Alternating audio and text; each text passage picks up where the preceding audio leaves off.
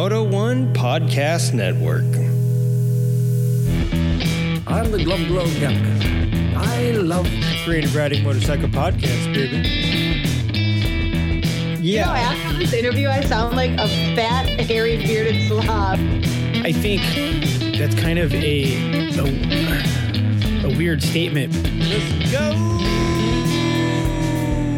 Let's do this, baby. You're listening to a show hosted by three sentient beings. One is old, one's a woman, and one is a robot. You decide who is what. And in the meantime, the views and opinions of the participants of the Creative Riding Motorcycle Podcast are those of the participants and do not reflect the policy, position, or opinions of the Creative Riding Moto One Podcast Network or any of their affiliates. Moto One made us say that, by the way. Enjoy the show. I hear you tapping. I hear you tapping. hey, everybody. Welcome. This is Creative Riding, and you're listening to episode 300. It's finally happening, you idiots. It's the California Rides episode. California Riding, California Rides, and California Be Ridden. I'm here. I am um, the usual Junkmeister, and with us on the mics is Your mom. your mom. Your mom's back in the house tonight. Kim. Kim, who is your mom if you're Kim's kids?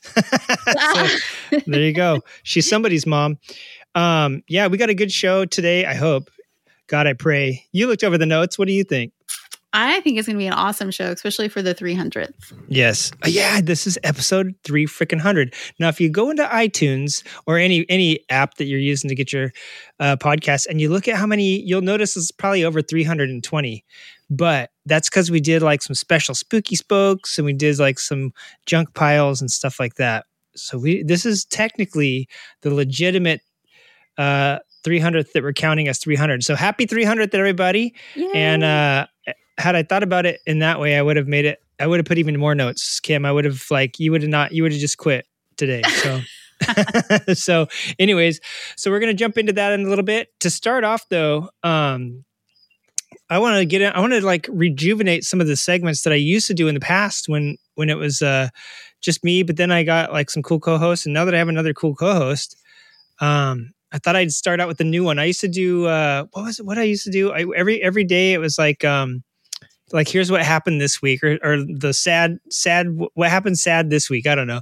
So on this this episode I think we should start a new a new tradition every episode starting out we should give our highs of the last week or two and then the lows of the last week or two and i know it's been probably a couple weeks since we put one out so probably two weeks so you want to go first you want me to go first Um, I can go first. Yeah, let's hear I it. I actually think that some of ours might overlap. Um, Yeah. Yeah. I mean, we, you and I met up uh, this last weekend. And I I'm think sorry about that um actually for me that was a high because um it's about time that we like actually met you didn't feel like this yeah so um that was that was really cool we like had some pickleback or a Oh, yeah yeah not some yeah, Hey, hey, hey, California Highway Okay. Patrol. We had some picklebacks and uh, yeah that, and then we walked home we walked yeah, right. Wink, wink. sure. Uh, so that was really cool and we met some interesting people also Yeah. Yeah. while we were there Yeah. Um. Yeah. Let's. So let's let's let's give this guy, even though even though we both wanted to punch him, let's give him a little. Uh, let's give him a little chat up. So yeah, this guy in there, very excited about his new dirt bike, and he obviously had a Harley and he had a sport bike. I forget what he said he had, but uh, he was very excited about his dirt bike because he had just taken it out to Elsinore which Mhm. isn't too far from where we were, I guess, you know, and uh, had smacked up on some 16 year olds, he said, and he was 43. So he was super proud of that. And um, I really was like, bro, you, you, you this is an A and B conversation and you kind of seed your way in. Yeah, very. so could you see yourself out? However, then I was thinking to myself, I was like, you know what, though, this guy's stoked that there's motorcyclists in here. And honestly, even though I want to tell him to like, you know, buzz off, I was like, you know what? This guy's we're gonna have to deal with him for five whole minutes, right? And then he'll be. Well, it was more like eight, but still. and he bought our drinks. So and then he bought us drinks, so it worked out. Have we had we told him to, you know, pack sand right when he got there, there would have probably been like, you know, some Mhm. foul taste. But yeah, no, and it's cool. And then now, if we ever see that guy again, we'll give him a sticker and say like, "Hey, listen to Yeah. this. Listen to episode three hundred. We mentioned Totally. you." Might have So- to go back there and just wait. I bet he's there every Ev- uh, yeah, Saturday morning. Yeah. I'm sure. yeah. Let's go check it out. Let's, let's, let's see. Okay. um, another high, I guess, this week was I did go on a ride out towards Julian, like before there's um, a town called Wynola, and Julian hard ciders there. Hmm. I guess you're like sensing maybe a theme, but uh, yeah, I went and I taste tested, tested, got a flight, yeah, of some of their their drinks there. But it's so pretty there, the the apple orchards. Um, so that was Yeah. another high and running into some friends. Absolutely. getting And there is a reason why Julian, even if you're out of state, Julian is like one of the craziest uh, go-to motorcycle destinations in Southern California, and it's like down just outside of San Diego. Um, Mhm. yeah, it's freaking beautiful out there. That's cool that you got to go right out there. You did that the day before we we met up. Uh, yeah, on Friday I took Oh, um, right. pretty much a day off because my kids. It was like my last day while the kids are in school. Yeah. Yep. So it was like my freedom. The kids seeing "School's out for summer," and then the parents cry, "Oh no, school's out for summer." Yeah. yeah. so, yeah, welcome to summer, mom. And you work from home now, so you'll never get away. Uh, That's what weekends are for. yeah. Yeah. I'll need to definitely be planning some more rides to break it up. Yeah. So, what were your low? What was the lowest of lows? I love your notes on this one. I was wondering if you would see that. Uh, you know, I I'm sure I always I I know there were lows besides like my kids getting out of school for the summer. I feel like I was thinking about this and I kind of feel like my lows are always on my way back home from a ride. Yeah, that's true. it's yeah, like as soon as like as the closer I get to home, the more of the reality like starts creeping back into my head of like what do I got to do when I get home or for the week. And that kind of it's like bittersweet yeah, ending. yeah, yeah. It's one of those things where, for me, when I come home, it, it depends on how long the trip was. If it was like a three day overland camping trip, Oh yeah. when I get home, my head, my shoulders usually hurt, my eyes usually hurt. I'm like usually ready. It, it depends on how rough of you know Yeah. rough of a trip it was, but um, yeah, sometimes I'm just ready to beat feet and get home, and uh, especially at 127 years old, like this old body, you could you know doesn't have any many bumps left in it, but yeah, it's hard. It's it's it's uh it is a bittersweet because even though even if you had a shitty time and you're in pain. It's still better than being at home and not riding, right? So, Yeah. so yeah, you, like, that that come down is yeah, that's that's sucky. Yeah. Mhm. Well, when's your next ride? Um, my next ride. Oh gosh, I know I had some others. Um, hmm, for sure, the end of the month. Well, I'm going back up to Josie's hideout again, which is um, I kind of my hang, I guess. They Gotcha. were doing a farewell ride for a friend that's moving to Arkansas. Oh, man. so who wants to go there? I know, like, I don't know. Yeah, I was born there. That's why I said that. Oh, that's I remember you saying that. It's Yeah. terrible. Don't go. they make people like me there. um so that's the only thing i know there will be some rides definitely before the end of the month but that's the only thing that's popping out um, yeah, right now nice, nice. yeah What's your about you? last low? You have a really, you have a terrible one. You have a. oh Oh, you my must have been my- crying over this. yeah my super low this week was reading about everything you're gonna talk about tonight yeah wow. That- no i'm kidding nice. nah i Yeah. skimmed it it looks pretty good Yeah, you had to have skimmed it, and it, it only took you three hours to skim it. Yeah, Yeah. dude, people don't understand when I when I do when I get into it and do notes on an episode. Eh, I do notes, you know, like, and it didn't take me that long to do those. I've taken like when I did the Harley Davidson versus Indian episode, I literally spent like two weeks looking up facts because I didn't want to get them wrong. And it's when Yeah. Indian was coming back into the market. You know what I'm saying? When Indian started flat tracking again, and I knew they weren't going to go away like they did back in the, you know, they they came and went like every 10 years from 1960 to 2010, right? And I Mhm. knew they'd be back for good this time. And I really wanted to um, make an impression with that one. But also the Bonneville Salt Flat, that took a little bit to research. I had to go back 63 th- 63,000 years in history for that one. So that took a little bit of research. But uh, yeah, you know how hard it is to find notes from 63,000 years ago?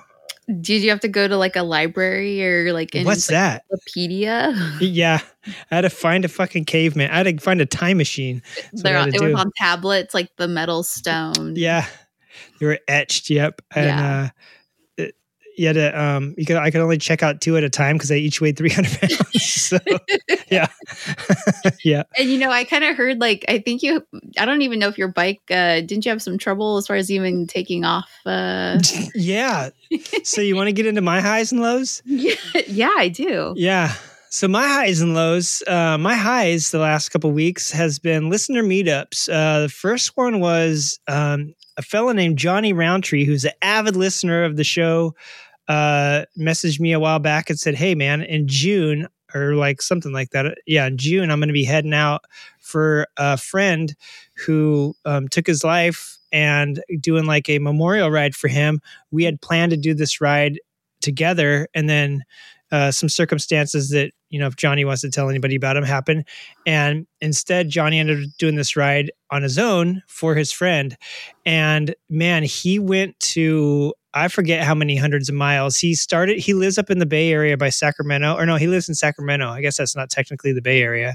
So between between the Sa- San Francisco and Sacramento, he he- hitched out toward like Nevada that way, like by Lake Tahoe, rode out got to Bonneville. I think he's I think he hit the Grand Canyon or something, came back, hit Vegas, and then stopped by to see of all dirt bags in this world, me. And uh, so yeah, it was really fun to meet him. Um, and uh, I love the videos he shares and he loves the show. So um, he listens to it and uh sometimes sometimes he says it brings him to tears. I don't know if it's because it's good or bad. Like yeah, it's because it's so bad he's crying. or if it's, But if it- maybe he's like laughing so hard right yeah yeah if it makes him feel good and so he said i feel when he left he's like man i if you could see my cheeks under my helmet right now uh they're just about to explode I, i'm so happy i feel like i spent time with the movie star and i was so flattered until he said and that movie star is yoda from the star wars movies because i'm kind of small and green and i was like I'll take it. I, I didn't want to offend him, but I was like, I'll take it. I'll take it. But yeah, so we had a fun rip. Um, on on he has a VFR 800, so I took the Mhm. VFR 750, and we went down and met my friend in um down in LA on Sunset. Man, like for a we went to a tiki, but one of the oldest tiki bars in LA. I think it's the oldest tiki bar in LA, and um it's got notes on the ceiling from like the earliest one we saw was 1964 but this is like a down and dirty like og tiki bar and it's Oh. family owned and i guess until about like five or ten years ago one of the one of the sons or something um, retired and they hired a new person so up until five or ten years ago you could still smoke in there because like there was like laws that went into effect like i want to say like 2005 or something like almost almost like 20 years ago now that you couldn't smoke in bars anymore unless all the employees consented or it's family owned or something. So they were like the only place in LA, the only bar that you could still smoke in. I think it was just up until like five years ago. So not only was it a historic bar, it was a historic hang. And um, my friend Roland really liked him and Johnny had a lot to talk about because my friend Roland was um, from the Bay Area originally. So yeah, it's they had a lot to talk more than more than me and Johnny had to talk about. I felt like he was stealing our listener. I was kind of pissed. So we we got in a fist fight the next day. So you like yeah. get us um war and yeah, yeah, exactly. We did we we drank tiki drinks and like um yeah, did chug a lugs until uh, one of us passed out. and um, it wasn't me. Yeah, yeah. So it was pretty fun. Uh, the second one was yeah, I, I drove down and met uh, my our new co-host that you hear on the air here. Uh, a little bit, we we exchanged some merchandise, quote quote. You know what I'm saying? Yeah. Like that did happen. Don't don't pretend like it didn't happen. Nobody saw, but uh, Yeah. and, and luckily that guy didn't want to come show us his Yamaha, or he would have seen me giving you the hardware. But yeah, for sure, we that was a super fun way to spend a Sunday morning, um, drinking free shots, and uh, I hadn't Yeah. eaten anything yet, so I was a little Me bit either. okay. Good. Well, uh, I should have should have been I? such a pussy. I packed should. an um, tangerine in my bag. There yeah. you go. Yeah. Dang. Well, I, I opened could have opened my mouth and ate some bugs on the way down. Yeah, I should have just got a drink too. So that would have been my breakfast, uh, a nice healthy dose of carbs uh, right there in the morning to get me get me going. But yeah, that was fun. And um, yeah, on the way to meet you, I left like like I do. I left within the like literal like two min to the minute like time it'll take me to get there Yeah. if something says it's going to take it 45 minutes, why leave an hour before and just sit around for 15 minutes? I'm that guy. Okay, good. Because I got there at seven after our meeting time was. And part of it was because I stopped at the gas station, popped open my, I could hear my gas sloshing around, and my bike gets such shitty gas mileage. I got to tell you. Um, and it says it's got like an almost three gallon tank, but I swear to God, it it acts like it's a one gallon, you know, uh, drag race tank or something. Mhm. And I was like, oh, I could hear the gas sloshing around. So I think I need gas. And I went to the gas station, popped it open. Look, I don't. I don't need gas. Boom. But I knew I needed about three or four pounds of air in the back tire. Mhm. So I pushed my bike over to the air pumps, throw, uh, you know, pay probably $10 per liter of air. Uh, I don't know how much. I just put my card in and it, and it started. Wait, you paid thing. for air? Yeah. You're fired. Yeah, I know. You're not supposed to, but if you're not a if you don't buy gas, you don't get free air up here. So if you're a customer, they'll turn it on for you. But if you don't buy gas, they won't turn on the air. Oh. So isn't that weird? So um but yeah, so I I, I put my credit card in. I'll, I'll hope maybe in a couple of days it'll be like, hey, three thousand dollars you just paid for that. probably you bought like pounds of air. Yeah, you bought everybody's air like all weekend. yeah, pretty much. so so yeah, I put it aired up my tire four whole pounds, you know, and then I jumped on the bike and got ready to meet you. And I was like, okay, I need to I need to leave right now, or I'm not going to be there on time. And holy shit, my bike wouldn't start. The battery was like, and I was like, oh god. But at least the um the instrument lit up, so I knew there was some power, just on not enough cranking amps to get it started. Yeah. and in the driveway going there it was fine it's been fine. I mean it's a, it's a it's been a little slower and slower and slower as the years go on. It is the battery is seven years old but it, nothing like i've never hit it and just had it die. The only time i've had my battery die is wiggins and i went on a um on a two or three day trip before and when we were getting coffee i left my key on in the bike Oh. and i was like that's so stupid I, my lights were on and that drained it but um yeah, this is the first time in forever that it's been drained. And I haven't I didn't have it on the tender this whole like probably probably a few weeks. So it's probably my bad. Um, but yeah, I had to bump start my bike. It didn't work the first time. I had to push it back up to the top of the driveway and bump it again. Boy, that got my heart pumping because that thing's like 500 and something pounds, you know, 550 pounds. Yeah. So uh it started the second time and my wife and kids were getting gas too, and they're just watching me like, dude, you idiot. And the funny thing is I, I got for Christmas, I got this little micro start that's literally the size of a cell phone, and you keep it in your pocket. That's why they make it so small, so you can carry it in your pocket. And I just I didn't have it on me. And I was like, what a stooge. Of course not. Yeah. So so that was it wasn't a low. It was still a high because I knew I was gonna at least make it Like- down there to meet you, and I was only seven minutes late. The tra- traffic was horrendous, but thank God for splitting lanes. And I was doing like ninety miles an hour on the on the open patches, going, you know what, like. I'm not going to have gas to get back, huh? And when I stop at the gas station, it's going to die again. So when we left there, when at that bar that we met at, I made sure that I looked around. It was on a downhill slope, so I was like, Mhm. "Yes, I could jump start it if I need to." so luckily, luckily, riding it down there, uh, charged it up. So yeah, we're good. Uh, and that was my high. Yeah. I, gl- I was glad I didn't have to like I don't know throw a rope on you and like Yeah. you down the road a little bit. just tie it around my neck instead of the bike and like dra- I fall off and you just drag me on accident. That would have been awesome. How to how to not uh, pull start someone to start their bike. Yeah. yeah. Um, and then my lows this week was uh, we offended, uh, I, I, not we, I horribly offended uh, uh, a listener with our Can Am uh, Oh, little skit that we did. I'm sorry. yeah, and we have a lot of listeners that ride Can Ams, and our whole our whole gag was. Well, my I, I wrote that list, the Can Am list, and the whole gag was making fun of celebrities at first because we were talking about celebrities that ride and how Tina Turner had just passed, Yeah. and the whole bit was that that I had written was the c- celebrities. And if we, if I could have posted the pictures, I mean, they're all copyrighted, so I can't. But if I could have posted these pictures of these people, it didn't even really need. They didn't need to be on Can Ams. They could have been on bicycles, motorcycle, whatever. They look so funny, and that's why to me it was funny. But you know, it was a it was a gag that went sideways, and I know for a fact that we've got like five or ten people that listen that ride Can Ams, and I just wanted to say I'm sorry because I didn't. I wasn't trying to do any Can Am hatred because I'll wave to scooters. Hell, I wave to oh, people oh yeah, on the me too. Yeah, I wave to people on those fucking push like bird scooters.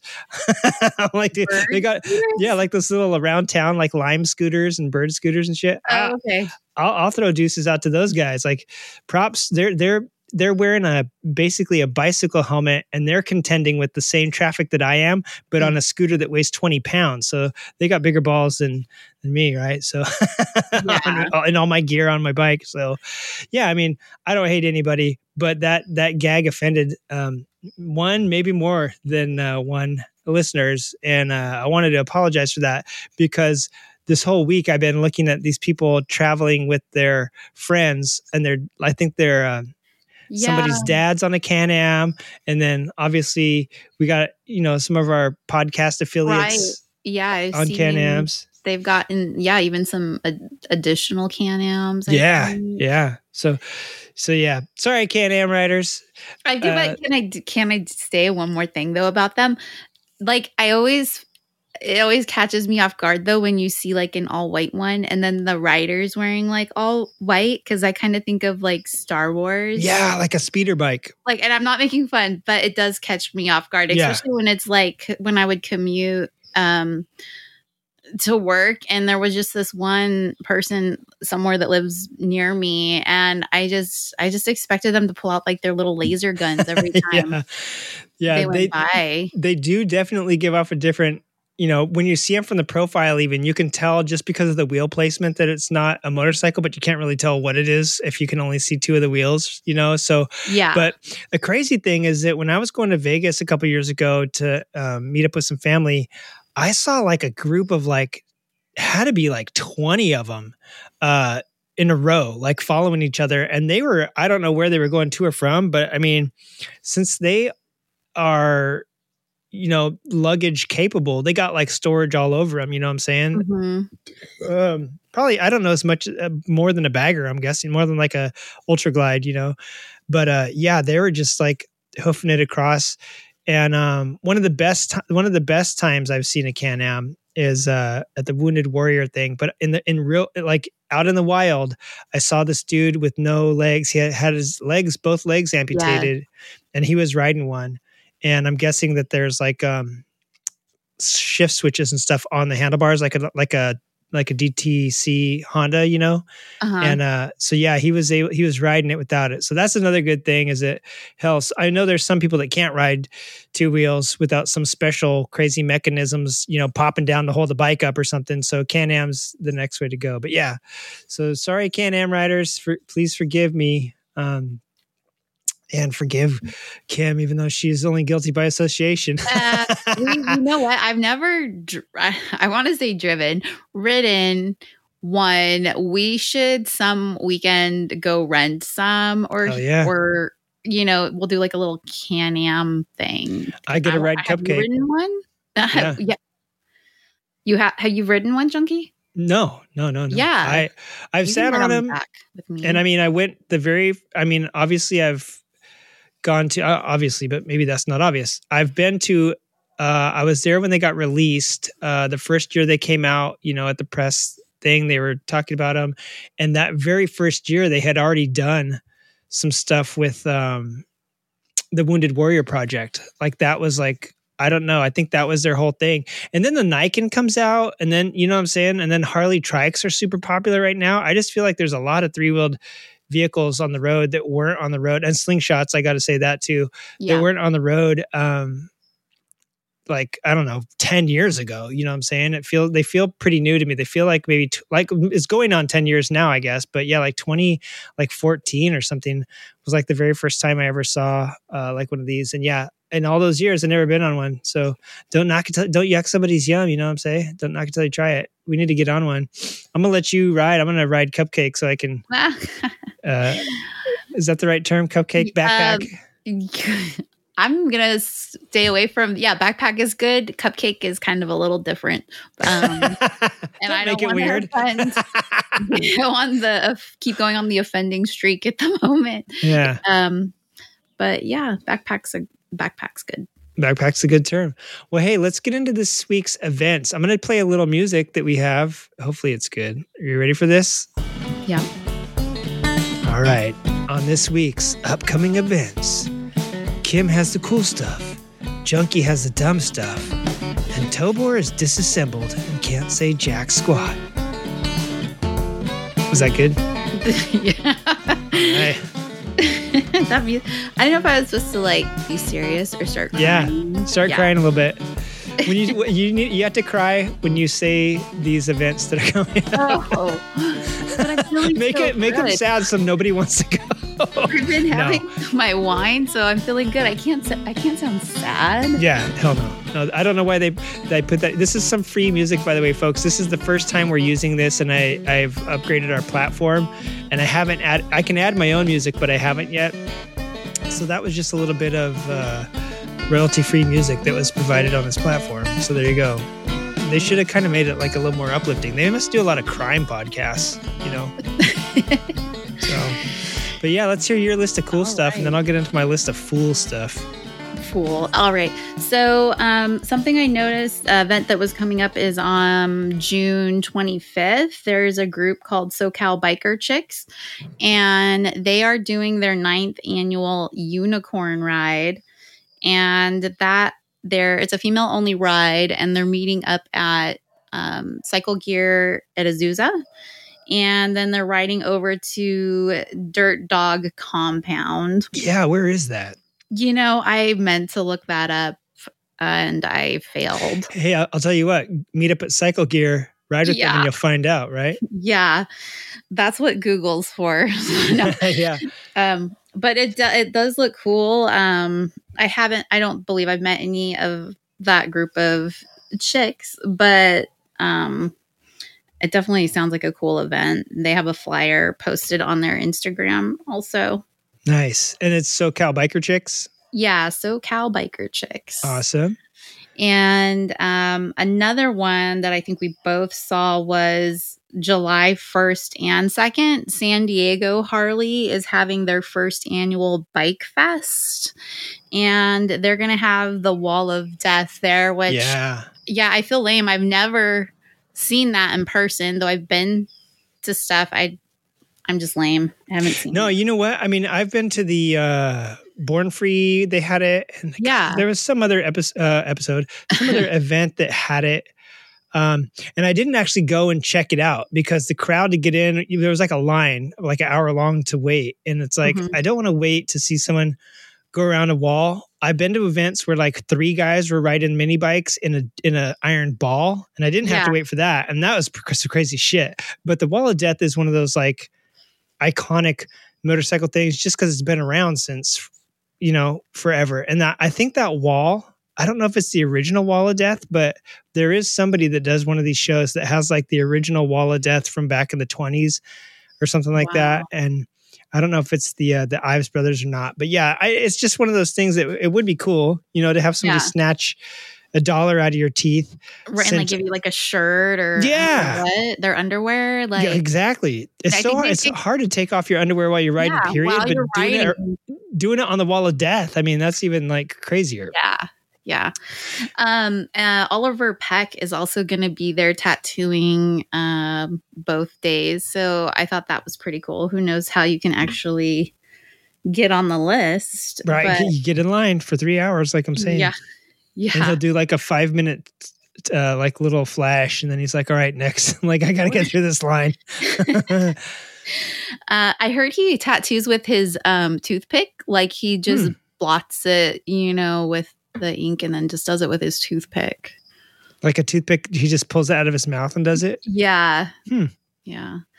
Um, another one that this place is my favorite always is um, Garage 79, which is Mhm. on Highway 79 out here in Temecula and like Warner Springs on July 9th. They're having a vintage car and motorcycle show. And um, so that's out past Warner Springs in Dodge Yeah. Valley. I've And- been I've been by there. It wasn't open when I passed it, but it looks super cool. Yeah. Wiggins and I had stayed in Julian. Uh, he was Big Spoon. I was Little Spoon, unfortunately. But we woke up in the morning and cruised out, and it wasn't open yet. But it le- it looks like just just the way it looks is cool. So I imagine that if they've got food and beer there, it's an awesome place to check out. They do. They have like um there's like an old Oldsmobile on the top of the building and I think it used to be a 76 gas station because before it was even built uh or re set up for Garage 79 there was a 76 ball behind the Oh, wow. building and it's it's not there anymore but I did get to see that and um I mean it was like as tall as me like 5 6 yeah, or no, they're so. huge, right? Because when they're up in the air, they look tiny, but when they're Yeah, when they're down on the ground, cool. they're gigantic, right? Yeah. And so they do they have food vendors and um it's like a bottle shop and um taps.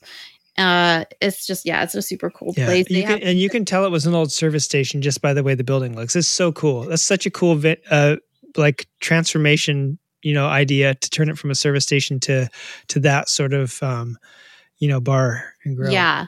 And he still is still really preserved too. It has still that feel to it. yeah, nice. Something The- like something off of Route sixty six or something. Right, right. That's on my list. I feel lame. I've not really done much Route 66. But um the last really cool event I have on my list is um Bro or Babes Ride Out 10. They tickets went on sale for Central Coast, which isn't happening until September 15th through the 17th. And that's out by Santa Barbara at Live Oak Campground. Ooh, I've been there. I've camped there, dude. That Really? campground is sick. Yeah. I haven't been there, but yeah, what is it like? It, it, dude, it's nice because you're you are on. If I remember, if this if this is the one I'm thinking of, you are just minutes from the beach. Like there's you're on the you're on the east side of the freeway, but the beach, the little road to get across to the beach goes like under the freeway. It's in trees, so even in the even in the hottest of summers, uh, it's still pretty cool because a you're that close to the coast, and b you're under the trees, um, so you got like nice shade. Um, and if it's the one I remember, if it's Live Oak, I think they have tent campgrounds, they have cabins, and they have yurts. So I mean, just you can glamp, camp, or cramp, however you, whatever you feel like. Yeah, that's I haven't been to that one. Um, but that's that should be pretty cool. The tickets are $125 uh, per person, but you get all you can drink 805 beer, the yard games, um, and you know, bonding with all the chicks Yeah, in I a mean, goodie that's- bag. That's worth $125 there, but Yeah. but I'm not allowed to go, so whatever. I think if you identify There you go. as a female, you can go. You saw me. You think th- you think I could pass like someone's this short and green, like Yeah, kind of greenish. I could pass like. Think so? Yeah, just a wig. think you can be like a f- female Oompa Loompa. there you go. Remember when ET put that wig on and he looked like an old lady? Like I love could that movie. I could pull that. That's exactly almost how I'd look, except instead of a little brown turd, I look like a little green turd. we'll see. I think you can pull it off. You should try. I'm gonna try it.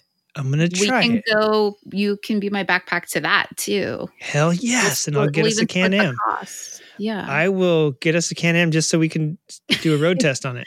this is gonna be fun. Nice. Well, and you'll have to do my makeup for me because that I cannot fake. Um, and I let my daughter do my makeup. Uh, granted, she was like seven years old, but I look like a fucking parrot when she was done, and I don't think that'll. I, I think that'd be, make me more conspicuous. So, yeah.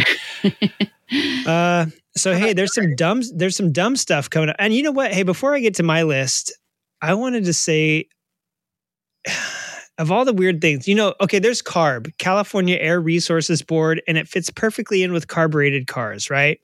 Then there's RACE, which was a um a, it was a bill to protect race cars, and it was like the racing aftermarket car uh, enforcement law or some some shit. I forget exactly what it stood for, but but Congress is so good at and, and a lot of governments are so good at making a stupid acronym that's appropriate to what they uh, are doing their laws for. Right? You would have thought "Babes Ride Out" made it like "Babes Ride Abroad" or "Babes Ride About" or something, so that it's spelled "bra." Right? I mean, am I just am I? isn't it so like non sequitur that it's bro and it's a bunch of women? I don't know, but I'm just I figured it Yeah. you know, I don't know. Bra would have been such a much more funny funnier one. But you know, I don't know. Maybe I, I don't think most of us like to wear bras. I think like that's probably why they didn't when go you with it. ride without a bra, yeah. it's it's feels good, but it's weird too. Yeah. I gotta start doing it and see how it feels. Yeah, yeah. See. So um so here's the dumb stuff coming up. Should I play that music again? Should we make yeah, some- yeah. Yeah, okay. So, guys, now prepare to be depressed as Junkie reads you his list of shitty shit that's coming up on the next. Great, right. Okay. So here's here. This this may be crappy. You have, you you're cool. I'm fool. My foolish events that you can go to is uh, June seventeenth. The women's moto show is coming back to SoCal, baby um, and it's going to be at Auto Conduct, which I've never heard of. Um, I've heard of Lucky Wheels, where it's been before. I've heard of House of Machines, which isn't there, but it's where the last one in LA was. I've heard of the Container Yard, which I would uh, would have expected. That's where like the awesome, you know, that's where it would be. But Auto Conduct, I've never heard of. And if Auto Conduct is another name for the Container Yard, I'm going to feel really stupid because this address doesn't look familiar to me either. But it's at 12 uh, 1219 or 1219 South Santa Fe Boulevard in LA. And if this is the container yard, you can slap me in the face next time you see me in person. But um, that's where the OG, like the Outliers Guild shows were. And there was a lot of shows in there. It's a really cool space, but I don't know if that's where this is. So, Auto Conduct, wherever it is, uh, or whatever it is. Uh, it's happening this Saturday, June 17th. Uh, it's 25 bucks to get in if you pre-order, I think, and 35 at the gate. So if you don't want to, if there's four of you going and you don't want to spend over a 100 bucks, you know, I was thinking of taking the fam. Uh, you know, and if I want to do it for under a 100 bucks, I better uh, do it online.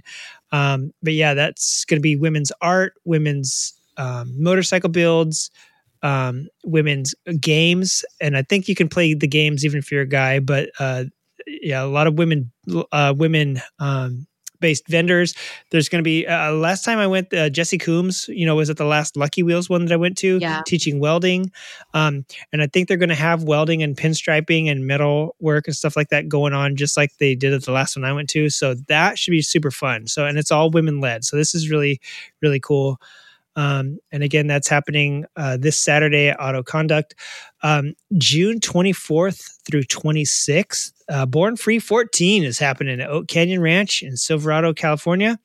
It is 20 bucks to get in, and get in you shall. Um, my landlord, by the way, inherited a chopper from his friend, was bickering with him about it for a long time. Finally got it. I think it's, a, it's an old Triumph chopper.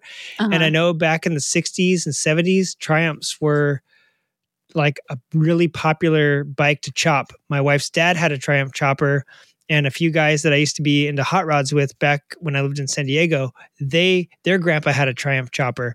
And I don't know what it was the deal. It was like Triumph and Harley were like the only two surviving brands, I guess, of motorcycles really at that time that they had twins. Um, and so I think that's why they picked them. I mean, Honda had to have had twins too, but nobody wants to chop a Honda.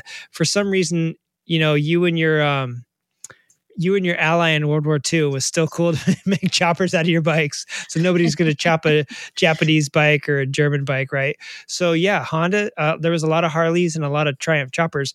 He got the sweet tri- uh, Triumph chopper from God. I think it was like from the late seventies, early eighties. He, I think he was planning on me going down there with him, and uh, so yeah, I was kind of, I was, um, I was very flattered. Like yeah, and uh, and he doesn't even know we have this podcast. You know, if he, yeah. Why would I tell my landlord I'm running a, sh- a show out of your house, good sir? But uh, but yeah, so he was all stoked to go down there, and, and he was asking me about it. Twenty bucks, so that that that uh, that'll be cool. I hope he gets to go down there and show it off a little bit. He might not have a grass pass, and I don't even know if they did grass passes this year. But twenty bucks to get in, that's like next to nothing. So yeah, I think there's even. I think if you're a veteran too, you Pro- there was a yeah. discount. So bring your card. Yeah. If you're a veteran, I think if you were in the show Sons of Anarchy, I know that that limits a lot of us, but I think if you were a cast member on there, you get in for cheaper. And if you're active military, um, I don't know about police or any of that stuff, but yeah, I know they do have discounts. You're right. But yeah, man, that's gonna that'll be fun. It's 24th, 25th, and 26th, so Friday through Sunday. They always have like tons of um vendors and lots of music and then of course just thousands of bikes. It's crazy. Uh, june 25th the socal cycle swap meet is happening at long beach veterans stadium. That happens the last sunday of every month.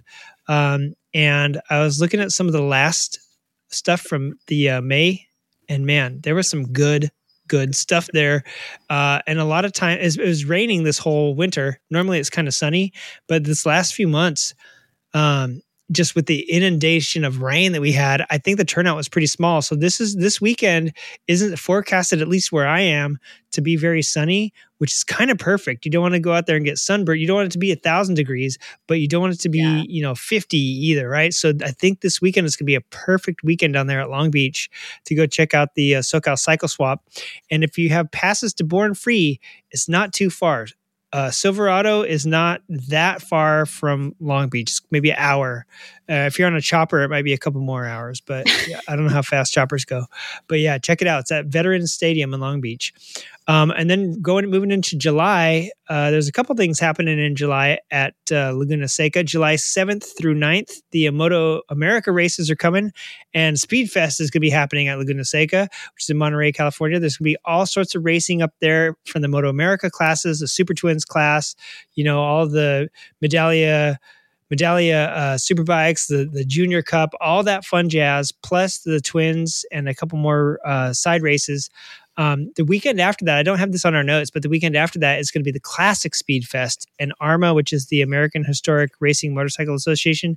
They're going to be up there uh, with their classic uh, festival the ne- very next weekend. So if you don't, if you're not into like the modern crap right now, wait till the next weekend and go see some vintage and classic stuff. It's going to be pretty cool. And then we'd be remiss if we didn't miss this, uh, mention this one, August 3rd through 14th. That's uh, two two weeks.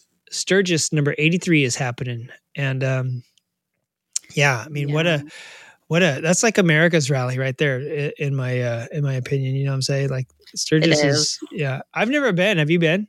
Yeah, I think like I feel like we talked about it, but I don't know. We talked Yeah, you did so I think you did mention it. Yeah. I, yeah, I went to the 81st, but like yeah, that's right. what sucks for me though is like it's always the same week that my kids start school. So um there's that. Yeah, but, kids, yeah. you love them, but you can't sell them. I'm gonna have to like Yeah. strap them to me and bring them or something. Oh my god. Mom of the year. M O T. Y right now. I, I nominate you. I'm gonna get a little trailer and I'll just have them lay down in the back. There, oh, there you go. Yeah. And they do make trailers that attach to your bike. So, and your bike's badass, by the way. We'll have to talk about it. Uh, maybe, maybe later in another episode.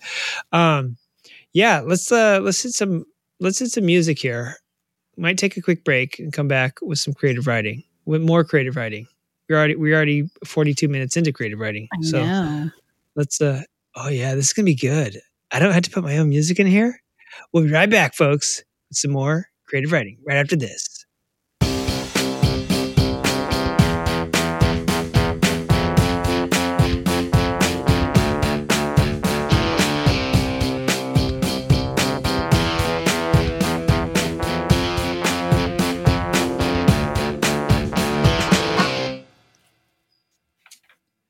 All right, folks, we are back. And uh, speaking of guys standing up, there was this um, device I got my friend called WizBiz, and it was basically this product out of Australia, so ladies could stand uh, pee standing up. And I thought that's perfect for motorcyclists on uh, road trips because I'm sure it's kind of weird to squat in a bush. If you if you if you can, go for it. But if there's no bushes, then yeah, just stand up and no one, no one will suspect a lady's peeing. I saw a guy peeing when I was riding home yesterday, I was laughing about it. Hey, guess who didn't do the proper? Uh, oh no, I did. I, I, I I muted my phone or I put it on silence, but since it was an alarm, it's like no, you don't. Oh Um, yeah. Sorry about that noise, everybody. Junkie was I did I did do podcast protocol, but my my alarm is important. I thought um Tobor was trying to sneak back in. He's disassembled. Johnny got to see him. Johnny's actually seen Tobor. One of the skins, his summer skin, which has the beach. You know, I think you. I sent you a picture of that, the nipples and the. uh Yeah. Yeah, that's one of the skins that goes over. It's a prototype skin that goes over the, so you don't have to see the mechanical workings underneath. But yeah, no, Tobor, he's he's been down. He's been up and down. I try. I put him to get mock him up, set him up, talk to him, take him apart. We're, I'm trying to get him dialed in this summer so that he a he quits trying to kill me, and b he's a good uh, co-host uh, come future because we plan on doing this in person now and then. So Yes. yeah, hell yeah. So hey, let's get into um now that we're like 3 hours into this episode, let's get into uh the news. And I luckily there's only I only have one news article on here and I think you have the same one. Yep. And to me it's one of the most important ones. The Isle of Man TT wrapped up uh this past weekend after the fort the famous fortnight. Um lots of racing and lots of of uh my God, I just I can't tell you how many records were set uh, at the Isle of Man this year. It was so so crazy, um, and I'll talk about talk about them in a minute. Uh, is there anything that you wanted to talk about? I know you said you even looked up some of this stuff. Is there anything that you got from your recap uh, view? Um, I did look. Um, I'm not gonna lie. Like last episode when you mentioned the the TT racing and Isle of Man, like I did not have any idea what you're talking about. So Oh my I'm sure God, that's yeah, sound super lame, but yeah, Bye. know. There, Yeah. everybody. I hung up on Kim. She doesn't know, but she thinks she's still talking. I'm muted. yeah, I'm sorry. But no, I mean, it looked really cool. Like seeing how fast those guys, that just freaks me out. yeah, That's Yeah. awesome. Um, yeah, My, the main takeaway I t- took from it was that Channing Tatum was there. yeah. I know. And he was, uh, I like just, you know, there watching or whatever. But I saw lots of pictures of him. So that was kind of. he was my- in leathers too so that makes me think he probably rode around there's there's a day there between the the sunday between practice and racing is called like super sunday maybe it's the monday maybe it's mad monday Mhm. they let everybody that's visiting the island go around the course like uh, here, so let me Oh, tell let me tell you a little bit yeah let me tell you a little bit about it. So it's two weeks long and every day up until four o'clock it's a regular island. People are driving just like hawaii people are driving around doing business like normal. At four o'clock they shut it down uh, and then the racing begins and they clear everybody off the road and they have all the stewards and everything check in and they check the the you got to imagine that this is a uh, can you hear that ghetto bird behind me too by the way No. good. These microphones really are pretty good. So they have the the island is obviously part of it's at sea level like the shore area is obviously at sea level because it comes out of the ocean but it has a huge mountain um I, I forget how many i don't think it's very tall but it's it's different weather down at the bottom it could be totally sunny and on the mountain it could be totally overcast and visibility be six feet and when you're doing 200 miles an hour six feet of visibility is not enough so sometimes the races get canceled. And this year, one of the the uh, I think the practice got pushed back. Um, so yeah, there's a little bit of uh, a little bit of background is that it's on an on an island with different. Um, like I said, there could be different uh, uh, weathers, and also it's normally it's just a normal functioning town or island until four o'clock on on during that that fortnight. So race uh, the the you have to qualify and you have to get at least two laps on the bike. Well, this year they made some special dispensation or special accommodations for Conor Cummins, who lives on Isle of Man, has raced the TT you know, many times before. I don't know if hundreds, but lots. Um, and he actually like won a couple, like in t- 2007 or something like that. So obviously mm-hmm. he knows his way around it. He lives on that island and he races there almost every year. But he was sick, and so that's why. And he even had to get like an IV the day that he rolled out I think wow. he pulled fourth or fifth. He had an IV that morning. He was feeling like total shit, and and they let him on even though he hadn't practiced. Peter Hickman was another guy that um, hadn't practiced, but he has also raced there a bunch. And um, I think his bike was out of commission. That's why he didn't practice. Is like his bike was down, or he didn't have he. One of them had a mechanical failure and he couldn't get back on and do enough laps. So there's a lot of rules to how it works. But if you've been there before and you're a racer, they'll give you a little bit of leeway, which is, I think, common sense. Yeah. So practice takes a week and then racing takes a week. Um, and it was pretty insane. Um, your what do you say? Your takeaway was just the speeds they were doing, right? Or yeah, I mean, I did look up, you know, the records that were broken and things like that, and then I just kind of looked at the history a little bit. But yeah, I think briefly. it started in like nineteen, like Oh, seven or something like yeah, that. Yeah, that sounds yeah, it's like a hundred, just a little over a hundred years old. The racing. Yeah. Yeah. The only time it didn't run was during World War II. I think it's I think it ran during World War World War One, but I don't think it ran during World War II or COVID. And those are the only two times in its history that it hasn't ran. So this is like on the 107th or 109th yeah, ninth or something like that. Yeah. Pretty crazy. Mm-hmm. And um yeah, so basically the weather was a little bit nuts. One one of the practices got pushed back. It might have been the first night, but then after that, it was sunny and like 70s or some shit like that. And uh, so for for also some reference, I'm sure you heard or read about Michael Dunlop, and mm-hmm. I'm sure that name popped up a bunch. Well, his uncle Joey Dunlop. Um, this is a racing family from Ballymoney, Ireland and his uncle Joey still has to this day the record number of wins at 26 on the Isle of Man. And unfortunately, he got killed. He got killed in Estonia on his 250, um, racing his 250 of all things. Um, yeah. So these guys, these fools race and the and Isle of Man TT used to be part of MotoGP, but in 1970s, like Giacomo Agostini was the last one to win there when it was part of the um, when it was part of the uh, MotoGP schedule. And they're like, dude, people die. Like on average, three people die every year. I think I only heard I about saw... one person this year, but last year, I mean, on average, three people die. Yeah. I, I, I only heard about one this year, and maybe there was some I didn't hear about, but I know at least one person died this year. Last year it was three or four. I mean, it was pretty bad last year, but the weather was terrible last year too. Um, I saw um when I was reading a little bit about it, like yeah, not to get all like morbid, but I did see yeah that the total fatalities. I I don't know if this was counting you know this year or not was 267. yeah, there you go. A yeah. little dramatic piano just for that mm-hmm. moment. Yeah. Yeah, it's massive. And I mean, if you think that it's only been going on for 100 something years and they've yeah, had 267 deaths, like, that's, yeah, that's pretty gnarly. trusty calculator. Yeah.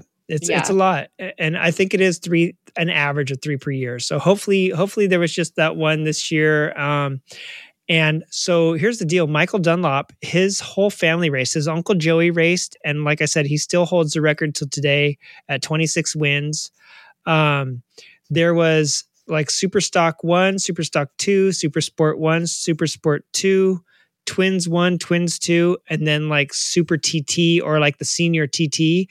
So there's like six races uh every every week and you can race all six of them so you can win six times in a in a week if you wow. can and so that's the thing is it like it doesn't mean he raced 26 years there and won even though he did race for he raced into like his late 40s i think um, but it still takes like you're still you still are racing like hundreds of other guys. And to qualify for isle of man usually you have to you have to you can't just go there and race. You have to be vetted. You have to race road racing circuits. You have to race you have to do a few laps at the isle of man and get your laps scrutinized and come within like a hundredth of a second of the slowest guy or like the 10th slowest guy. There's like a whole thing to allow you to race there because it's so dangerous right hmm so Joey, uh, Michael Dunlop's uncle Joey, they hi- him and his him and, and Michael Dunlop's dad, and eventually Michael and his brother, they raced road racing circuits, and in and in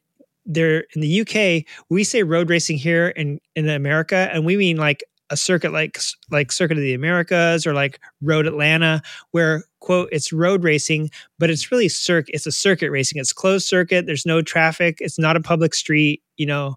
But we call it road racing because it kind of looks like a. It's, it's like emulates a road. But over there, they actually road race the Northwest 200, the Tandragee 100, um, the cock of the king of the cock or something like that. What? Yeah, they, Now you yeah. got my attention. Yeah, now you do. Cock of the cock of the hill, I think is what it's called. and um and there's an and there's one a couple more that I can't think of, but it's it's Northern Ireland, and you're racing on public streets like Rich King Glenn Richard or something like that. There's a bunch there's a bunch of them, and you're racing on public roads. And the Isle of Man is is the like penultimate, uh, like the the big not the penultimate, but like the the the apex, right? The the Yeah. zenith. What's another word that means like the peak? The peak. Um, so you race all these races on public streets, and then you go to the Isle of Man, and that one is just the biggest. It's like 37 miles a lap, 37.35 or some shit like that. So it's like a massive lap. So for just like a little bit of reference, uh, Michael Dunlop, his uncle Joey was king of the mountain. They still call him, and um, he's won 26 times there at Isle of Man. But he died doing road racing in in Estonia on you know doing public road racing. Uh, that was 2000, 2000 or 2001. In 2008, Michael Dunlop's father died racing his 250 in um, I want to say at Tandragee in Ireland or something like that. Uh, or, or the Northwest 200, one of the one of the Irish road races, and Michael didn't know, and he went on to win the race, and then he dedicated it to his father. I think he was in the same race with his dad, and he went on to win, Wow. and found out after he had won the race that his dad fucking died. You know, Holy shit. yeah. And his dad had already had a really bad accident like years before that. And he had a special uh he couldn't move his leg because he crashed so fucking bad. I mean, you're doing 150 miles an hour easily on public roads. And I mean, you know, you know, like curbs and fucking posts. and Yeah. shit. Like, yeah. So um, when his dad died, his dad had a special lever made. Um, he had the clutch and the brake um, on the same lever because Mhm. his arm got all fucked up and his leg got all fucked up. Um, and so he had both on the left side. So he had the, you know, you, you normally have the clutch on the left side, but he also had the front brake on the left side. And something happened. I forget exactly. Oh, his his fucking engine seized Oh. and he went to pull in the clutch so that he wouldn't fucking skid and eat shit. He was going 155 miles an, uh, miles an hour, and instead of pulling in the clutch, he grabbed the brake and flipped over the bars at 155 miles an hour. horrible. And the guy right behind him was so close that he couldn't do anything, and he hit him, and he ate shit into the trees. Luckily, that guy survived, but. You know, Michael Dunlop's dad died, un- unfortunately. So, and he, like I said, he went on to win that race, and then learned that his dad had died, and, and he dedicated it to his dad. Mm. Um, and then 10 years later in 2018, so just a f- couple years ago, his fucking brother died on his Yamaha R1 doing a warm up lap at another race, like Tandragee or something like that. I think one of the other Irish road races. So Michael Dunlop is a man of legend already because of his family. He's the last racer in his family. Everyone else has died unfortunately so to see this kid go out there and he's only like thir- he's in his like maybe late 30s now or mid 30s I think Mhm. he's like 36 maybe, so like mid 30s. But he's been racing since he was so little that his dad had to hold him up on his motorcycle and push him to start, you know, and he said don't stop until the la- until the finish line because right? you can't put your feet down. So he's been racing since he was that little and he's been winning since he was that little. So he's this really is like this this um this shot out uh, on the TT was his chance to tie his uncle Joey uh, Dunlop's records. Um, and unfortunately, he didn't do it. He started off super strong. And uh, he won the Super Sport TT race one, and Mhm. he won the Super uh, the the Twins race one. Uh, he won the Super Sport TT Race Two, and Super Sport is six hundreds, basically, uh, like race prep six hundreds. So he he won race one and two of those, Sh- like totally shut the door. I think he was ten seconds ahead of Peter Hickman and Dean Harrison, which are the three names you're going to hear like all weekend. Um, he won the first twins race, and I think him and uh, I think him and Peter Hickman and Dean Harrison um, podiumed uh, on those two. He won the super. He won the um, first superbike race, uh, the superbike TT, which superbikes are race prepped one thousands, um, and then the super stock TT. He hasn't been touched like in the last few years, but this year Peter Hickman came and shut him down. Peter Hickman won Superstock one and Superstock two. Now Superstock is basically a thousand cc bike, but it's like it's like if you took a Harley and went to the sh- went to um, just got it off the showroom and kind of stripped it a little bit for racing, but it's still basically a stock Harley. That's kind of like Superstock, where the super bike that's like the Har- that's like if you've got a Harley bagger with like carbon wheels, you know, you the the the uh even the saddlebags are like chopped down and they're made of carbon fiber and like the thing is like running the screaming eagle engine kit with like you know what I'm saying? Yeah. That's the difference between super stock and super bike is like one, you could take like a bike off the showroom and kind of race prep it a little bit, but the other one is like a purpose built machine. So he's been pretty untouchable in the super stocks, but unfortunately this year, Peter Hickman smoked him both times and he came in second. And it was Hickman, Dunlop, and Harrison again. Like I said, those three names just kept popping up on the podium all weekend long. Uh, and then Michael Dunlop did win the Super Twins, and that put him at 23. So now he's only uh, actually that was like uh, when he won the two super uh, super stocks. Um, I'm sorry, when he won the uh, the two super bikes, that was like win like 22 and 23. When he won the Super Twins, that was like number 24, and he was on point to to if he could win the two um the two super well he won the super bike and that was like number 23 so if he won the two super stocks it would be like 24 and 25 and then he had to win one super twin and he would be tied with his uncle. The problem is uh peter hickman blew him away on the super stocks and then his bike shit out. He won the super twins race one but then his bike shit out on the first lap of super win super twins race two. So unfortunately he came in i think with 21 or 20 wins uh for the year. They were thinking he was going to take all six this weekend and he only took uh three of them so he's he's at 23 now but that's what next year's for. And um and you know he can always match his uncles. He, he he's matched with john um McGuinness right now who is 123 so him and john McGuinness are like in that special bracket of people that have 123 so next year if he can come back and do the same sort of stuff he can tie his uncle and maybe even break his uncle's um uh, world record. And I mean, this is crazy. 26 wins at this place is crazy to begin with. The other news is that, like, yeah, the lap times, they broke some crazy records by doing 130 mile an hour Yeah. laps just like a couple of years ago. That was the biggest. Oh my God, they're doing 130 mile an hour laps. Average speed, which means they're hitting like close to 200 on a lot of the straights because they get down to some corners where they're only doing like 10, 10 miles an hour around the Uh-huh. corner. There's like a couple of hairpins, and I don't know if you saw it in the footage that you're watching, but there's some where they're down to, they got to be at 10 miles an hour. They're going barely fast enough to have the bikes lean over. You know what I'm saying?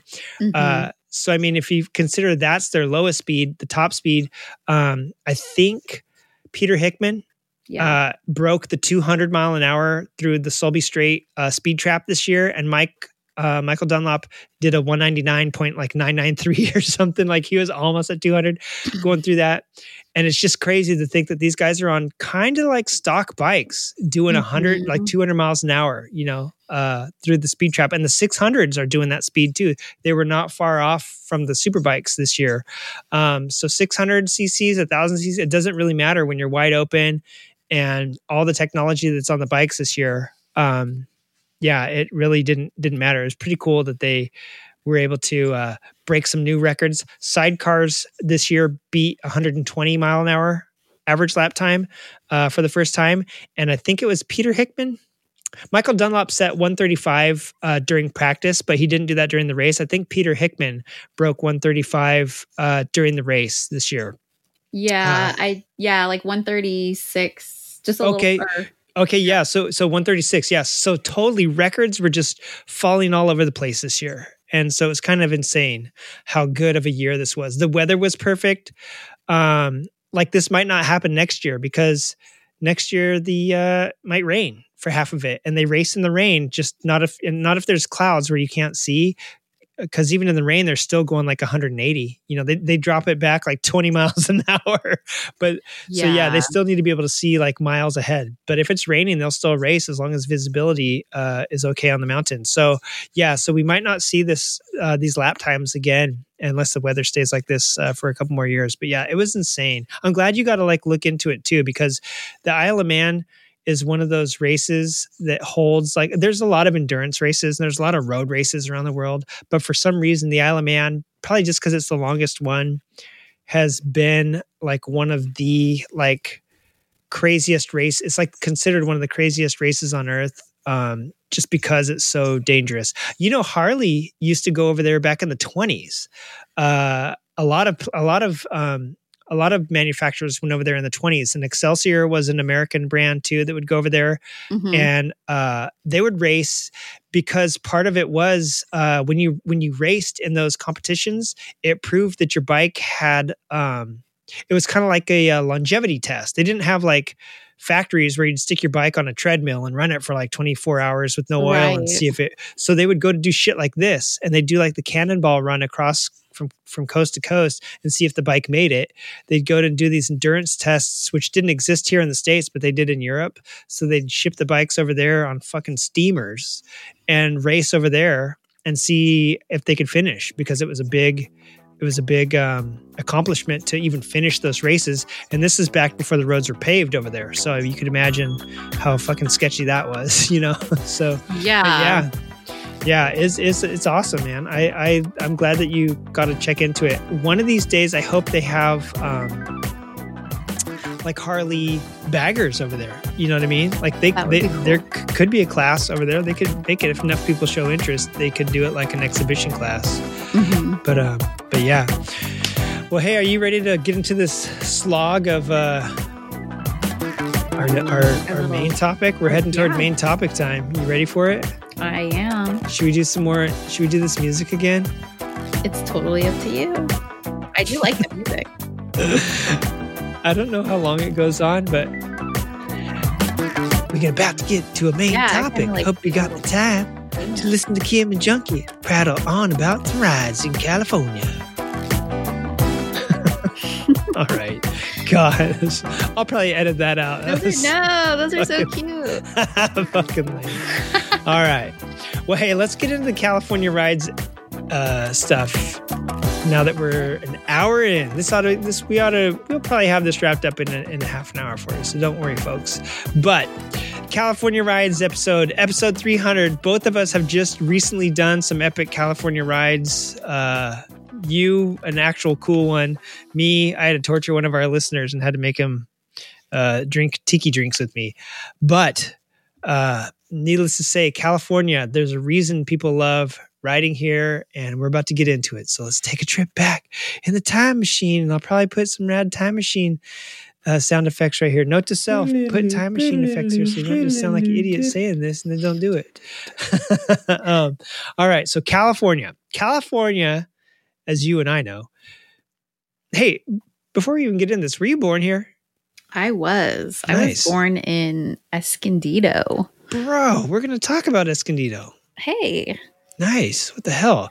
So, California is a state known for its coastlines, its mountains, and its endless sunshine. Except for if you come this this year, Right?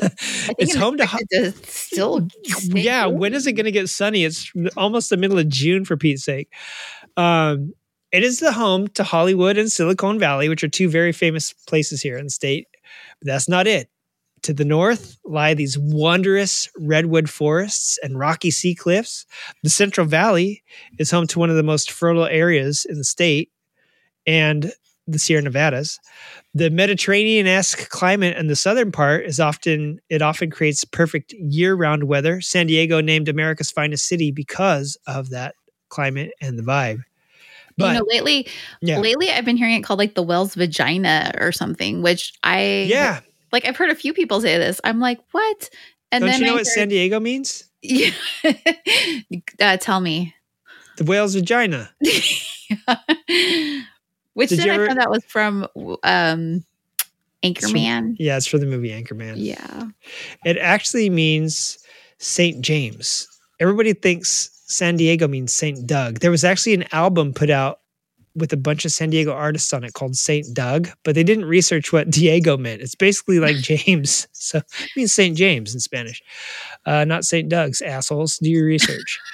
um, so, yeah, this state, as you and I both know, uh, just riding down to see you this weekend, I got to see these. The state has some of the most varied landscapes, comprising dense forests, like we said, up to the north, lowland plains, which you'll find in the central coast, and even I guess out east, steep, rugged mountain ranges, which also lead to equally steep and rugged uh, valleys in between those, and deserts. And it contains both the highest and the lowest points in the contiguous United States, with Death Valley apparently being the lowest point in all of North America at negative 82 meters or 282 feet below sea level. And I looked, that's from the North Pole all the way down to the Panama Canal.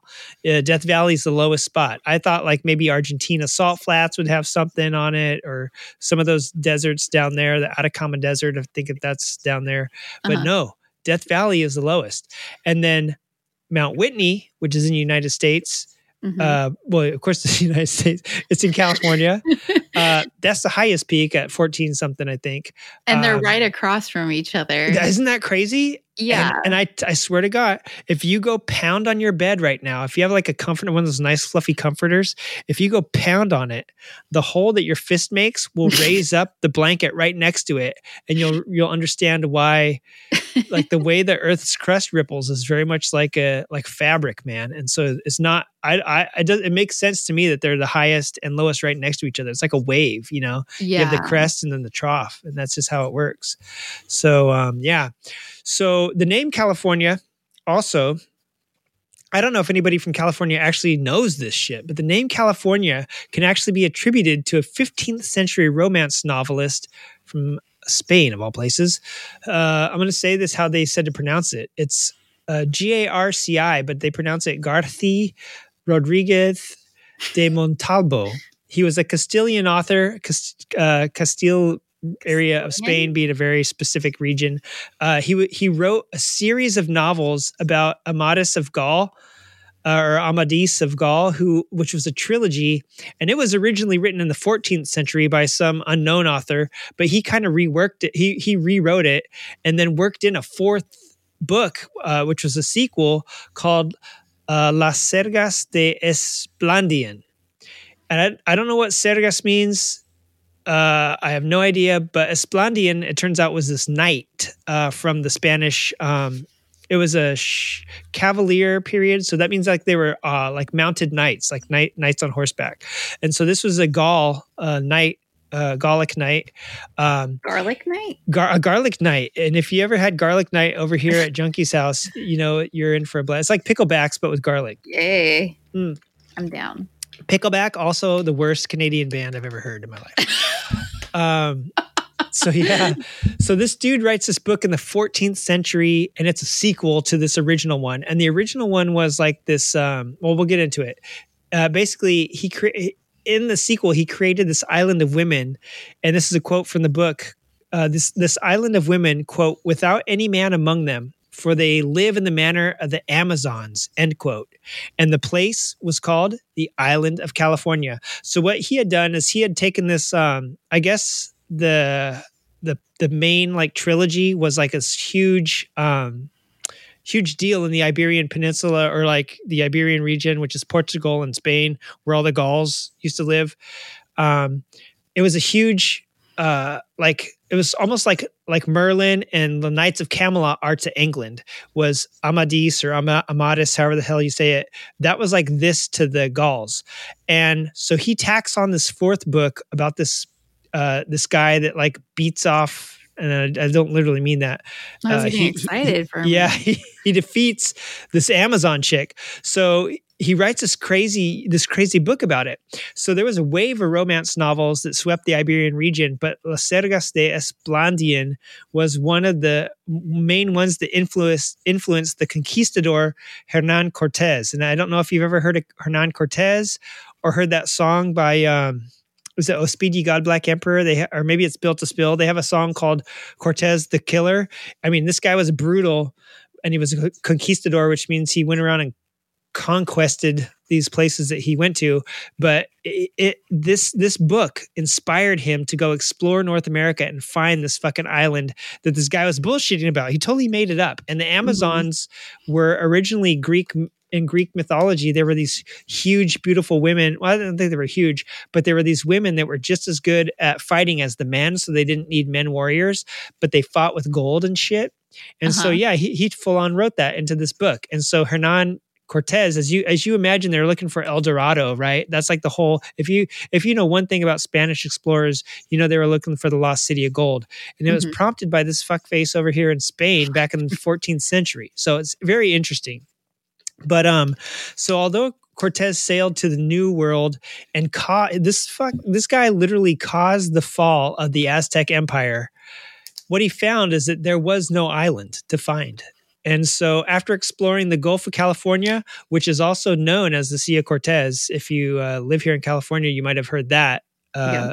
Many times. Yeah, that's it's actually the technical name is the, the Cal, uh, Gulf of California, but you'll hear Sea Cortez. It's the body of water or the little inland sea between the Baja California Peninsula and the actual like mainland of Mexico. It's pretty, mm-hmm. uh, it's pretty short. It's like the English Channel sort of thing.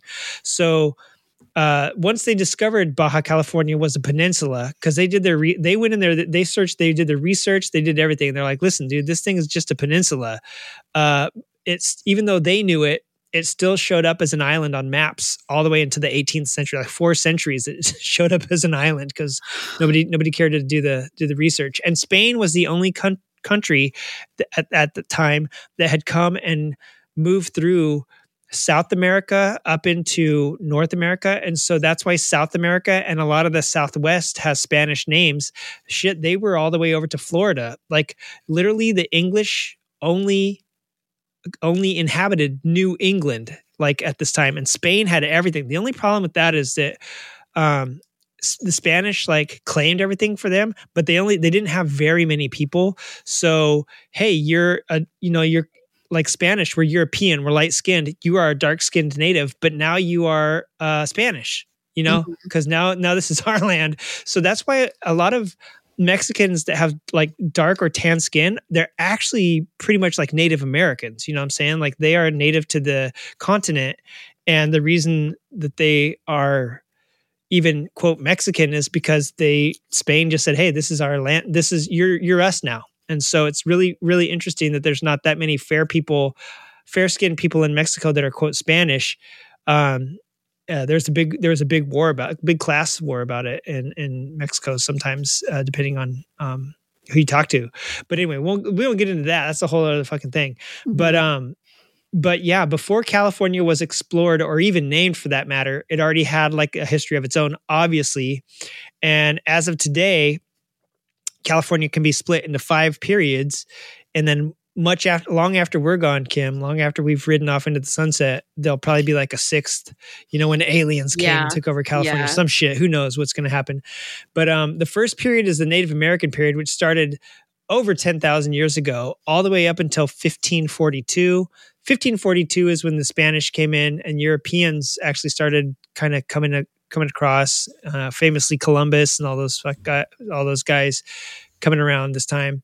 And that European period lasted from 1542 to 1769, so close to like 250 300 years something like that if my math's right mm-hmm. right after that you have the spanish colonial period which is from the 1760s until the 1820s. So not actually that long. I mean, like we're talking like maybe is that 80 years? Let's see, that's 40, 60 years. 60 years is uh, about 60 or 70 years. It was the Spanish colonial period. So it seems like a long time and it made a lot of influence, especially here on us in California, but it really didn't last that long.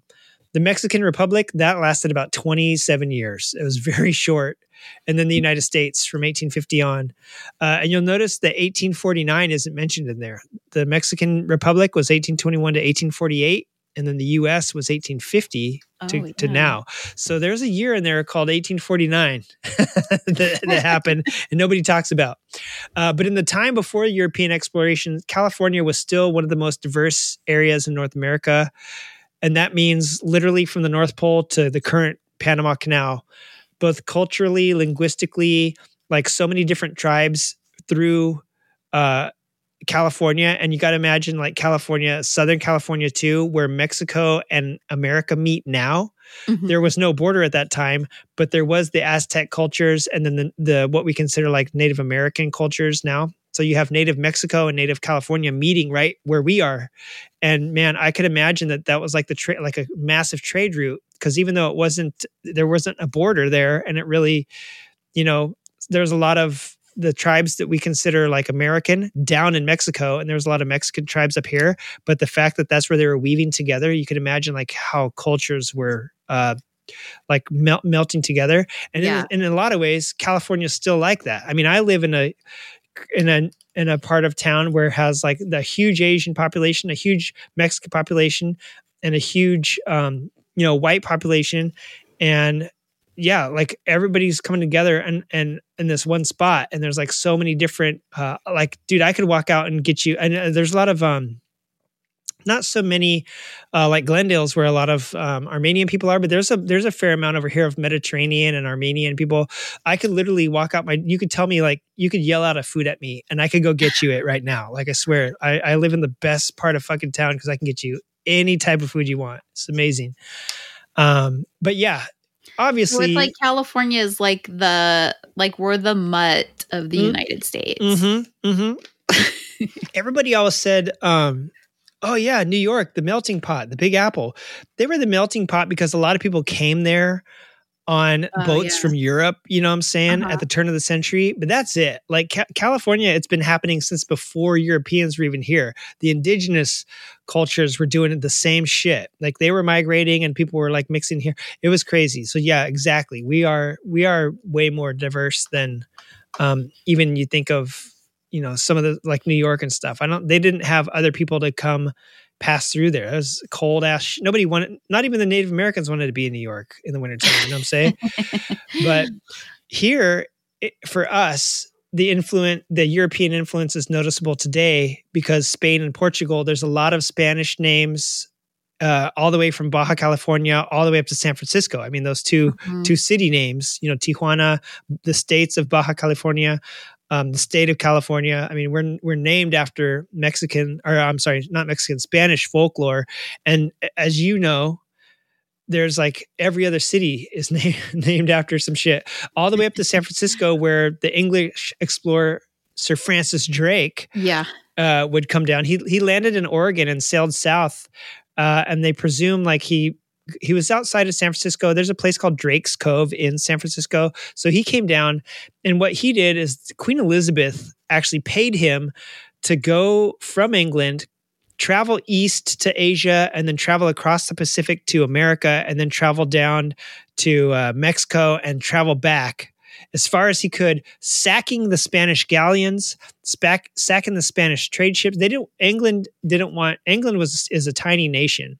Spain is huge. If you look at them on a map, England didn't want Spain to have total dominance of the oceans, and so she literally paid this fool to go hijack Spanish shit like all the way. So he so so he followed these Spanish and Portuguese ships around the globe um, on their way to Africa, on their way to Asia, before heading over to here. And what the Spanish ships would do is they would sail up, catch the trade winds, and come across and hit Oregon or, or hit San Francisco, Monterey area, and then head south to Mexico, which is where uh, they kind of set up their. Uh, they kind of set up a whole bunch of, um, uh, you know, little things along the way, little presidios and forts and all that shit down into Mexico. I think Monterey, Mexico was the headquarters for for Spain, not Monterey, California. I I don't I forgot to look at, at which one. But um but this fool so, so Sir Francis Drake did that. He sacked all these ships on the way over to here um, and came down. So so most of the way, all the way up to Drake's Cove, is mostly Spanish names, and then from San Francisco, like Napa area north, I, I guess they're more like English and Russian and French and all that shit. Um, but yeah, so I mean, we have a huge influence in the California coast. I live um, in Los Angeles area. You live in Temecula. I mean, those are like those are not like English settler names. You know what I'm saying? So, um, and then the Spanish colonial times happened there's a lot of disputes with Russia, who was coming over. Russia and France were like up in Canada, uh, hence like a lot of the fur Russian and French fur trappers. If you ever watch, I'm sure you watched that Jason Momoa show where he's like a French or Russian trapper or some shit. You ever see that one? I think it's called Frontier. Oh, You might like Jason Momoa. You might want to watch this show. I He- do, yeah. I do, but I'm so bad. There's, there, isn't there one uh, where he's like, it's called like blind or I don't know. I don't know. I'm gonna have to look it up now. But this one I think is No, called I won't. Frontier, and he plays like a fur trapper. And if you ever saw that Leonardo DiCaprio movie Revenant with the uh Oh, fur yeah. trapper, like that, this shit it wasn't it wasn't fun and it was crazy. But there was a lot of countries, and all of them were fighting with the natives, basically, who were like, "Fuck you guys." So England, France, Russia, they all want a part of the New World, but Spain had taken over most of it, but just with settlements and uh, and very little settlers. so they had a lot of soldiers, but like I said, they would tell the natives, "Hey, look, this is Spain now. You're native, so." All right, you're Spain. You're you're part of Spain, and so they had a lot of land, but they didn't really have control over it. Most Mexicans uh, are still dark, like native Mexicans are still dark in complexion because they are not of Spanish descent. They're of Native American or Aztec descent, um, and so that's like uh, you might hear some stuff if you're friends with some Mexican guys. You might hear people talk about that sort of stuff. Like, are you part of like, you know, the the the culture of like the Aztecs, or are you, you know, are you blue blood Spanish, whatever? They they sometimes they fight over that stuff. My friend, my friends used to at least that, that were Mexican. Um, so, anyways, yeah so so basically native americans were claimed by spain so they have a lot of land but they don't have a lot of people spanish settlers were made basically soldiers and this is a fun part they raped a lot of the native women and spread sexually transmitted disease which is what killed a lot of the native population but from what i read california had a third of the population of native americans in the entire country so if you figure that the other two thirds were scattered over the rest of the country that wasn't California, I mean, not a lot of people lived in the great. Um, we did a we did a, uh episode on Bonneville and the Utes that lived in Utah. That's how Utah got its name. But um, there wasn't very many people because there's not a whole lot of shit out there on a salt lake. You know what I'm saying? And in the, in the harsh desert, people did live there, but not that many. Mhm. Um, so California had the brunt of the West Coast's population. So when the, when the Europeans came, they started to die. They got put into missions, and if uh, rape and uh, STDs don't sound fun, missions, boy, that sure was fun. Um, I'm sure. I don't know. Did you have to learn about the missions when you went to school? I think like it's a I feel like it's a requirement for every elementary Yeah. school person in Yeah. California. And you My- have to like build a mission. Yeah. Yeah, my wife teaches fourth grade, and that's California history. And they Yeah. always talk about the the uh, Bear Republic. They talk about the yeah, they talk about all that, that was a brewery. yeah, yeah, it probably is. It probably is.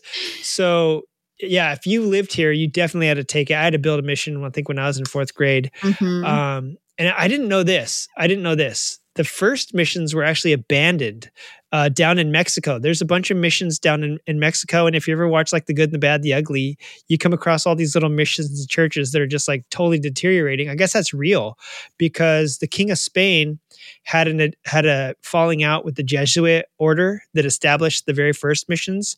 And so the missions that are here in California aren't Jesuit missions. They are like Franciscan or Dominican friar uh, th- those orders they're, they're different it's basically different orders of the same church i guess um, so the franciscan uh, friars are what built most of the um, california missions but Mhm. uh, but yeah and the san diego padres if you want to think of a friar like with the bald head and like the little you know friar tuck sort of shit yeah. san diego padres padres means father and that's you know they were fathered you know, like Father Junipero Serra and all those guys that started a lot of the missions. So the missions help the local tribes find God and work on the mission as laborers. That's awesome, right? Sounds like total fun. until Yeah. you don't until you don't want to work on the mission or have sex with an old greasy white, you know, uh, padre, and then then they would um God, what was the what was the uh the term they used? They would go collect or um Ah, God, I forget the exact term that they were mentioning, but this lawyer from Massachusetts back in the 1830s was like, dude, the indi- indigenous people were treated by slaves, like slaves by the Californios. They were not their friend. Like everyone's like, oh, they were here friendly. They got a better life than living out there in the woods and blah, blah. And they're like, no, they were required to do like whatever you said. They were not they were not co-living they were they were slaves so it was very interesting what the friars and the textbooks said for a long time versus what the uh, natives were saying so despite all that that pretty crummy life most of the cities including la and san francisco started as spanish forts and uh and I actually had a story about Temecula I want to tell you too, but then it turns out it might have been wrong. But the missions and forts, they're still here. Um, and to support those missions, they had to build towns around them to get people to move there so that they'd actually have a population. And so basically, like every other city in California has a uh, Spanish name as a result. I think it's kind of kind of weird.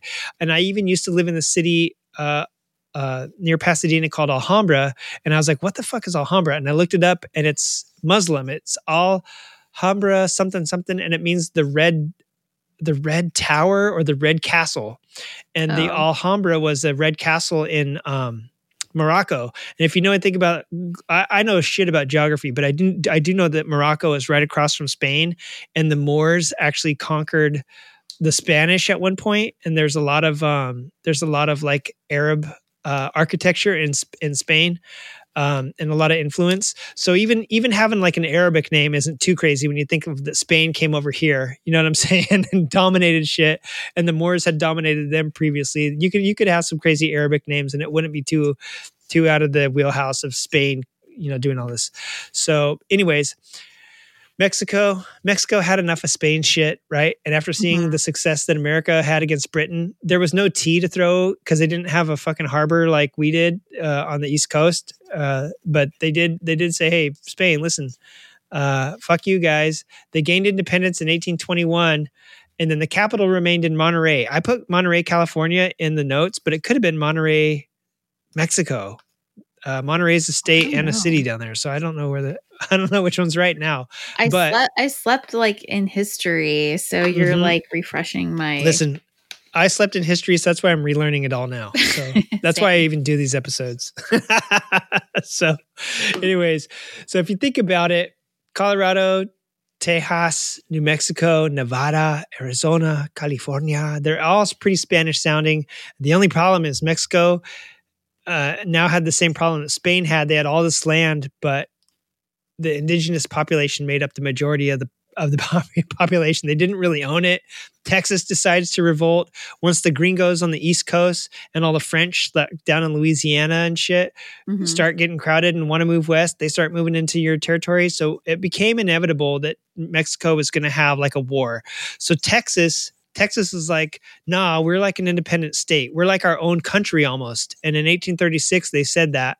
So that Texas wasn't part of the US they were part of Mexico, but they said no, we're not. And Mexico like couldn't really do anything about it. They just didn't have enough people. You know what I'm saying? They they still were the people running Mexico was it, and then the indigenous population was trying to stay out of shit. You know, um, so Mexico considered Texas a rebellious state the whole 27 years that they were in existence as Mexico, but that Mexican government that considered them a rebellious state let me tell you about the Mexican government. It changed 40 times in 27 years. And I think the longest running government office, the longest running like established government was like close to eight months. So not even a whole year until they just kept changing and changing. So they didn't really even have themselves for like three decades. They didn't have themselves under control.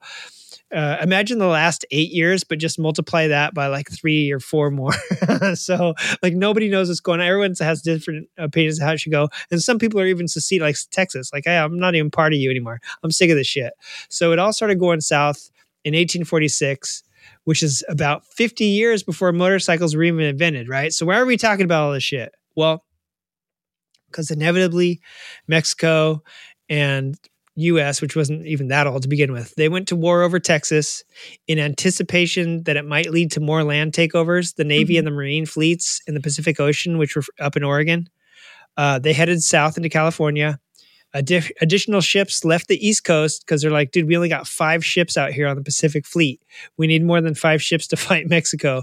So they sent like uh, I want to say like seven or eight more ships from the East Coast, but that trip took 200 days because the Panama Canal didn't exist yet. So they had to Uh-huh. sail all the way from Virginia down below South America, like Argentina and Chile and all that shit, back up around past Mexico, past the enemies, you know, up into California. So they had to probably do that pretty carefully because I'm sure they weren't like out in the middle of the ocean. You know, Mexico sees them coming out there in the ocean. So it's probably kind of a dangerous trip. It took 200 fucking days, almost a year, right? So you couldn't get into a really quick fight back then. Um, and just before the war actually broke out, like in 1846, some American soldiers led by John C. Fremont. And if you are from Fremont, California, you uh, owe your name to this fool. He encouraged some of the settlers up there in Sonoma to rebel against Mexico in what would be called the Bear Flag Revolt. And they got a bed sheet and they painted a grizzly bear on it. And I spelled grizzly wrong on the notes, but that's all right. And then they put a red star because they saw what Texas was doing. They're like, Uh-huh. fuck yeah. They put a red star and they just scrawled really crappily, really horrible handwriting, probably with paint and a bed sheet. And given the fact that probably none of them went to school, but they, they scrawled California Republic below it. And if you look at our beautiful flag today, that's it. It's a bear with a red star and the words California Republic or Republic of California, whatever it says on it today. So yeah, that was that was it.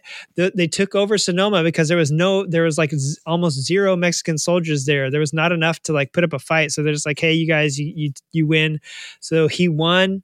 The battle was bloodless, and John Fremont became one of California's first two Republican senators in 1850. Um, I think he went on to run for president after that, but he lost to uh, I forget who the the guy that won was, but yeah, some some weird guy. You go look go look back at at presidents from the 1800s if you care to see who, who he lost against. But yeah, so California still flies that grizzly flag. I was Um, looking. I was just looking at. I mean, I know what the flag looked like. Yeah. obviously, but I was looking, and I like. I mean, I see pictures of like the bear holding a surfboard, and like that was added later. I don't know. There- there's there's some- one of 'em- There's a burrito. There's a California burrito. Yeah, yeah. kinda like that one. Yeah, the Burrito Republic is actually much for San Diego was trying to secede for a while. They were the Burrito Republic, and they probably had the surfboard on there too. There, that was probably their flag ideas. But yeah, no, the California Bear is pretty cool. He he he he definitely surfs. He probably drinks. He wears sunglasses because it's so sunny here. But yeah, they didn't have they didn't that shit didn't exist back then, or I'm sure they would have drew it on there. Uh, but yeah, so we got that, um, and and the California Grizzlies. I had read a few. I did a spooky spokes a couple years ago, and I was like, I'm gonna do like I, it's always about ghost stories and like haunted shit. And I was like, what about the Cal? What about California's like icon, the fucking bear on our flag? Where was the last one of those shot? And I read that it was shot somewhere near Temecula, like between Temecula mm-hmm. and Camp Pendleton. I don't know where Temecula and Camp Pendleton meet, but I mean, I guess Like To- Fallbrook area. yeah, there, uh, yeah. So I guess that's where I read that the last grizzly was shot. Uh, But then today on this uh, on this other, it wasn't Wikipedia. It was some other. Um, so I think it was like the History Channel said that the uh, the last grizzly was actually shot up here by me in 1916 by a farmer named Cor- Cornelius Johnson in Sunland, which is in LA County, and it's right by. It's like how you. It's like on the way to um to Hung- like all where me and Wiggins go riding a lot. Like Yeah. it's out it's out here by Tujunga and like Sand Canyon and all that stuff. Like it's right out there. And and it's totally rolling hills. I could see how there could be a grizzly there, but I could see how there could also be a grizzly on those mountains out by um you know, Camp Pendleton. Like there's a lot of like wild shit out there with nothing else. So um, the last the last grizzly spotted in California was in Yosemite, 1924. He was the last boy seen, and then uh, he or she died uh, with no mates left. Just died like the like that white rhino that's gonna or the black rhino. There's some some fucking rhino that's the last one on Earth, and it, so they know when he dies, he's to be dead, but they're still protecting him, so nobody poaches him. That was like the grizzly. Um, yeah, I pro- have like like real quick a we're doing like a motorcycle camping trip in July up out by like Wrightwood or it's called like Tabletop Mountain or something. Oh, yeah. I haven't been up there. But the girls are talking like that we need the bear the canisters, like I guess. Oh yeah, And I this is I mean I've seen box you know the boxes and things at the yeah, the parks and campgrounds, but I'm like, what? There's canister? Like Yeah. I have to pack my my Yep. food in a little thing. I'm like, oh my yeah, yeah. It sucks. So prior to 1849, which was a year that wasn't listed in here, but that was the year of the gold rush, and I, I think you can imagine what happened between when people figured out there was gold in California. All of a sudden, they're like, Mexico, who? You know, in Mexico is like, oh shit, we just signed over the country to you. Like, it it was still in transition in 1849. It wasn't really us or Mexico. We were still signing treaties about it. But I'll be damned if US was going to like let Mexico keep it once they found oil, uh, uh, not oil. I almost said oil. It was gold oil, uh, gold.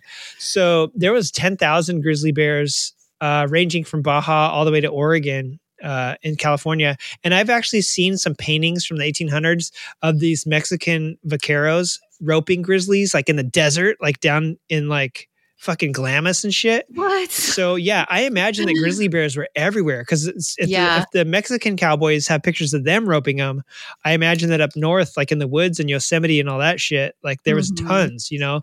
So the last American grizzly was gone, but we still do have brown bears. Well, we have black bears. And they are because a grizzly is just a brown bear, but we have black bears. But the thing is, they're not they're not black like they are in um on the East Coast. They're brown colored, so they everyone thinks it's a grizzly, but it's really a it's really a black bear. But there's tons of them. And when I went to Yosemite, you're not even allowed to leave food in your car Yeah. in a in a cooler in a bag. Like they're, they're like, no, the bears, like believe it or not, they can you could have it in a fucking safe and they will smell it and they will rip your car to shreds to get it. Mhm. So yeah, you had to take it into the cabins or into your tent.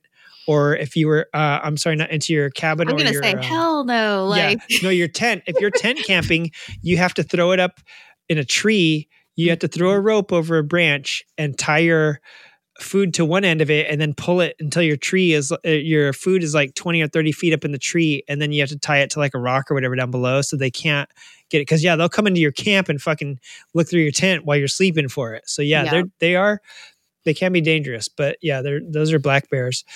So yeah. So, anyways, despite being claimed by several groups over the last few hundred centuries, one thing is the same. California is still beautiful. All this crazy history happened here. Uh, people coveted California. The natives, for a long time, made it this beautiful, uh, you know, crazy, diverse place. But one thing is for sure the terrain hasn't changed. We built on it. We made things here or there. And we kind of tried to shape water to go where we want it to, but the actual terrain is still the same as it's been for thousands of years. And it's fucking beautiful. And so let's get into some of these rides. Let's let's, uh, let's start off. And I'm gonna um, Right. I'll I'll take the first one so that you you can have it easy because I, I think you have you, the the lion's share of the reading to do. So I'm gonna I'm gonna read one. This one comes to us uh, from uh, I see you on here. You had a little excursion at the uh, Daffa Winery. oh, so I I don't know about that. yeah, no, that's neither confirmed or denied. Um, even though it's right there on Instagram still. Yeah. So the first one comes to me from uh, my motorbike obsessions, who is Matt, and I believe he's in Japan with the kids right now. Uh, so hopefully he gets back soon and we can have him on one of these shows, chat with us for a little bit. But he says when he used to live in Ventura County, and and Wiggins and I, he first started listening to the show. We got him into flat tracking. It was, uh, I feel I feel accomplished that I got somebody into racing. That's pretty cool. Yeah, it's pretty cool. So he said the um the 33 up and out of Ojai was great when the weather was good. And the 150 getting to the 33 was one of my staples when I lived in Ventura County.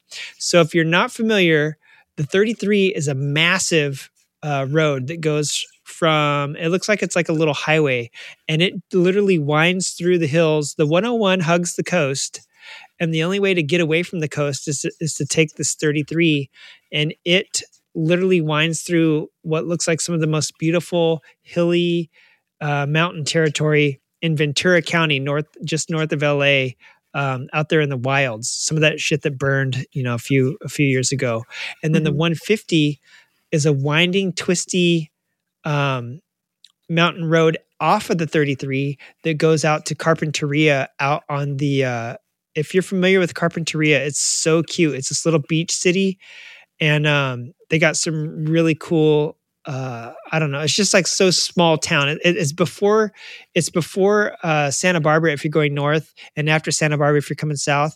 And I I recommend stopping there. There's a little um there's a little restaurant right there on the ocean and I wish I could remember what it's called, but you start you stop there and you eat and uh, I think it's like in Sandpiper Village or it's like Padaro Beach Grill, something like that. And Uh-huh. you you go there and you can get your eat your little sandwich right there on the beach. It is so cute, and and I love I love Carpinteria, but that whole area is super cool, uh, super super good. That would make a good ride. That loop, the 150 to the 33 uh, to the 101, that would make a hell of a a hell of a triangle to ride. So that's that's uh, my first one. I you thought it was over. like Carpenteria, or is that like, Uh, or is yeah. that a business? Is that a commercial? I'm like thinking, Carpeteria. is that what it is? yeah, Carpeteria. They used to sell carpets. But it's not pronounced the same though, huh? No, Carpinteria is Okay. exactly how I'm saying it. Carpeteria was yeah. If you uh, Okay. that was an old uh, That's how old I am. that was a rad. Those they would come on. It was like the whatever the guy Empire Flooring. yes. Yeah, it was like that. Carpeteria. It's like disco music. I'm gonna have we're gonna have to find that song here. yeah, you read. I'll find it and send it to you. All right. Well, yeah. Um, we have Becky wrote in and um she kind of had a lot to say, which is this is really cool because every place um she mentioned it's up in Northern California and um I feel like I just I need to make a list now with everything that she mentioned because it all just sounds so cool. Yeah, she But, um, she she ride she's she goes from up wherever she lives till out to like Palm Springs. She does some serious miles for sure. Yeah. Yeah, so um I'm just to read this and it's um it's a pretty it's a fun read. So Becky says she's like apologies if this is too late. I always listen to your most excellent podcast sometimes after it comes out. I think it's because there's a time shift between NorCal where I am and SnorCal where you are or something. yeah, there probably is. yeah, so if you have slow internet, it takes a while for your message to get here. she almost had me for a minute. I'm like, wait, what? um, she says, We were down in San Diego last week. We caged it down and kind of glad we did. It snowed on us when we crossed the grapevine and rained all the way home. yeah. Well, down there, we did rent a motorcycle. And she says, Okay, it wasn't a motorcycle, it was a slingshot which I think is cool. Like I see, I haven't been in one of those either, and um, those look pretty cool to me because you know I grew up like with doom buggies and stuff. Yeah. so no, that looks pretty cool. I see a lot of them around here, and if I can, I'll get us a uh, get us a media ride in one of those because I want to test them cool. out too. Yeah, I'll follow on the Can Am, and we'll like take turns. yeah. We'll see how the the the tadpole experience is. Yeah. So um she so she says, yeah, it wasn't a motorcycle, it was a slingshot, but it's okay because I wrote some of the software that they are still using on the sling and that's always an ego trip. Which no that's pretty- way. yeah, that's pretty cool. Um, I think that'd be interesting to learn some more about. Um, she says those things corner pretty quick, and I can see the appeal, but I don't think I would buy one. We did the Sunrise Highway just outside of San Diego. Oh yes. Yeah, that's a cool. I like that um that route. She said um while we were tired it turned we and turned back because it was snowy as fuck and it's really fucking cold. Yeah. But I've done it before. Sunrise Highway is a short but stunning ride. You should do it if you haven't already. but maybe wait for the snow to clear. We also did the SR 94 San Diego to Jacumba along the border. It's nice enough, but not epic. Then we did S2 across the Borrego Desert, also nice, and it was 65, which felt warm. But yeah, Sunrise Highway, like uh, Mount Laguna, Yeah. off the eight. Yeah. That's all like, that's really cool. And this is funny because she wrote this back in March or April when it was totally just oh, yeah. pouring and snowing like every let me see when she, she wrote this like at the beginning march 3rd is when that email came in so Mhm. we're talking like yeah that was that was Yeah. like when it was That- like so was- cold super shitty weather. Yeah, I know. Like Yeah. we were all wanting to ride down here, and some of the my friends are down out in like National City, and um, right. dude that's that's close to the ocean and it still got freezing down there. I mean it's so, so cold. Mhm.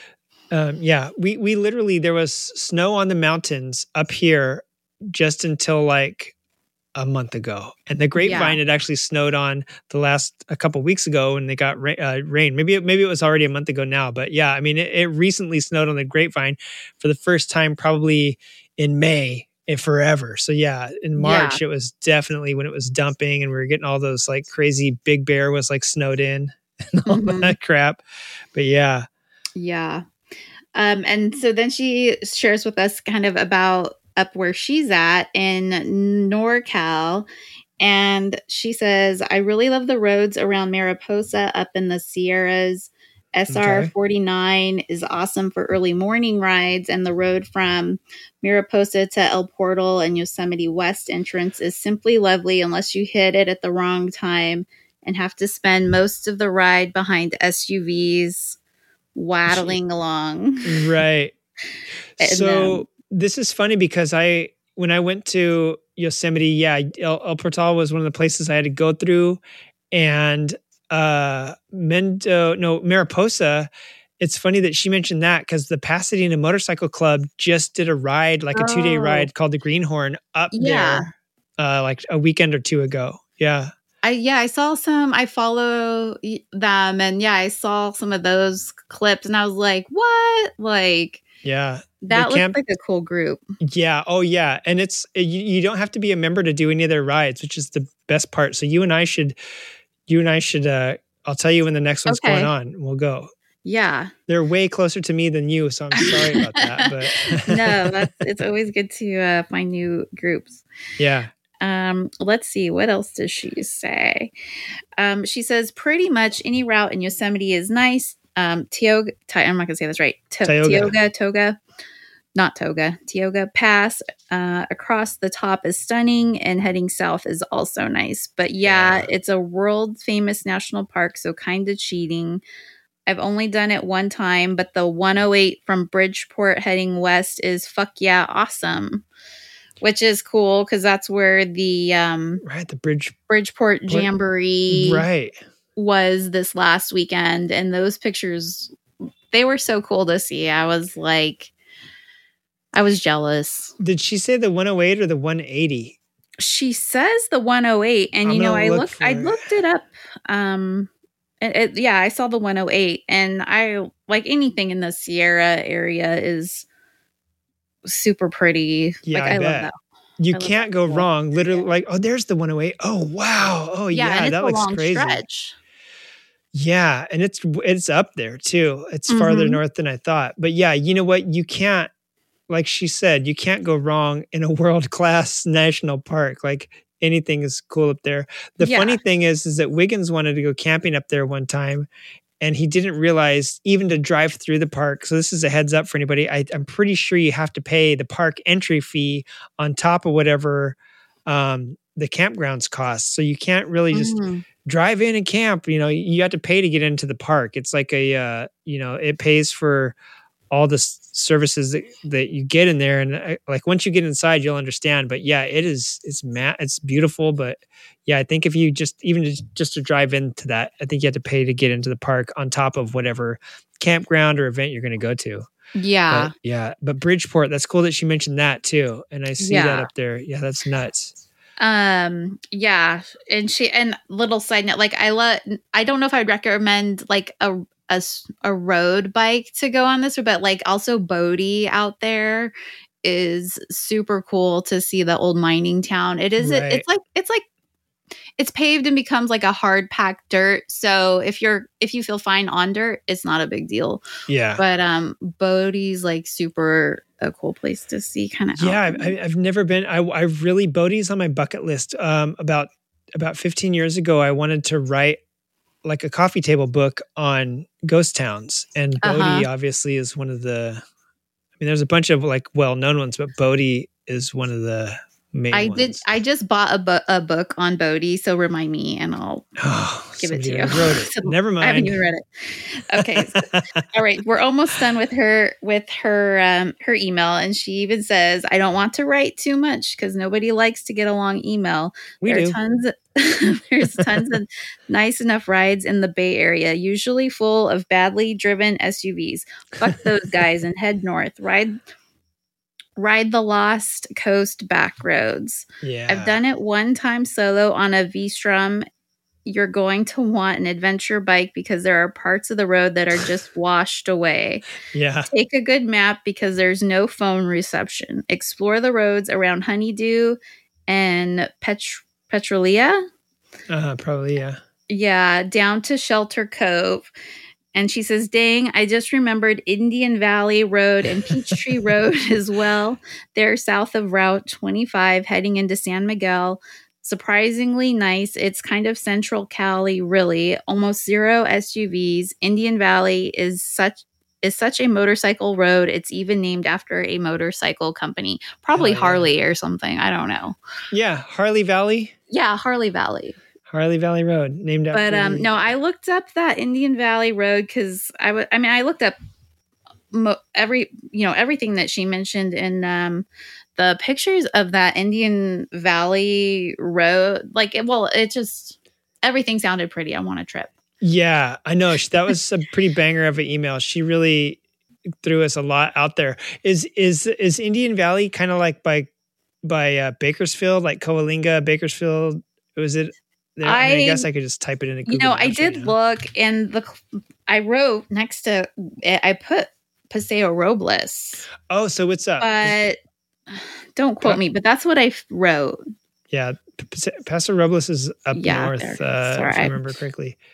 But yeah, so yeah, lots of Um, good. Geez, and one email covered more than most people who uh, who actually tried. So that's, that's I good. know. I'm like my head's spinning with all these ideas now. Yeah. So it's funny that she mentioned some, you mentioned some, this next person mentioned some. This is Rob T from uh, San Diego, and he says, I haven't seen Rob in a bit, but hey, Rob, how you doing? Hope you're listening to this. He says Sunrise Highway to Julian, and Yeah. then maybe the maybe uh, 79 around Lake Cuyamaca, and then back to the eight on the way back. And yeah. as an added bonus, he said it's all freshly paved. So that's something I was going to say. I was just Oh. writing out um, out here on one of our famous uh, roads with the, the guys a couple weekends ago, and man, it was shit. And it's Mhm. because of all the snow and rain that had hit it, and the, and this brutal sun is just a mix of you know what I mean. Like that's like the worst mix, and it really just jacked everything up. And it was horrible. I was like, yeah, you need an ADV bike on this. Like I was on the VFR and, and it was terrible. Um, it was definitely, if you had an ADV bike, you would have been, you would have actually felt like appropriate because the, Mhm. the roads were that bad. Then again, some of the roads in downtown LA, LA are pretty bad, but definitely that drive out to, uh, it's East County, San Diego, um, you feel like you're going to me i always felt like i was going north into the mountains for some Yeah. reason i always associate mountains with north but actually you're kind of heading along like the you're heading kind of like parallel to the mexican border don't you you can definitely hear that helicopter right I hear something. yeah there there's somebody swatted us somebody found out we were recording and they I was gonna say, are you house. about to get like? Do you need to ru- go start running? shh, shh, they don't hear me yet okay they're gone they're gone Uh, but yeah, so Lake Lake Cuyamaca, I think that's out by Ramona, Julian. Uh, yeah, it's yeah. if you're going um north on the Sunrise Highway or like northeast ish, um, yeah, you you would hit Lake Cuyamaca first before Julian, and there there's a restaurant there on the lake that has, um, I think it's under new ownership. It's maybe been a year or so. Um, so that's like a cool place to stop and eat too, right there at the lake before you go into Julian. Yeah. Fun fact: I used to live kind of near there, uh, only for like a year. When I when I got out of high school, I moved up to the mountains up there near Julian and Descanso. Um, I actually lived in Pine Valley on Uh-huh. the Sunrise Highway, like near Mount Laguna, and I wasn't old enough to drive yet or anything, but um, I did, you know, ride my bicycle all around there and a bunch of crazy crap. But yeah, it was do that even on even as a kid with just a bicycle. That area was so crazy and just beautiful out there. Um, yeah, that's all you really can do out there, right? Is like ride your bicycle. I mean, yeah, or Th- that's it. Yeah. Do a lot of drugs if you Yeah. are a kid out there. But yeah, the 79 is crazy because it kind of does like a loop if I'm not mistaken. You can you write it up and like you said before you actually get to Julian, you can kind of turn, you can just kind of stay on that road and it'll take you back. You can you can leave on the the highway 8 and end on highway 8 and it's basically like a Mount Laguna loop. Uh, the Sunrise Highway is like a huge loop Mhm. out there. Um, yeah. Uh, I'm gonna let you hit the next one. Okay, yeah. So our next one is from uh, maybe you know Johnny. Yeah, he's he's the one that we had a drink with. Oh yeah, duh. Hello. Yeah, so because it's he says he knows it sounds like he knows you. He says, Hey junk, sitting here listening to episode 290 while I wait for a delivery.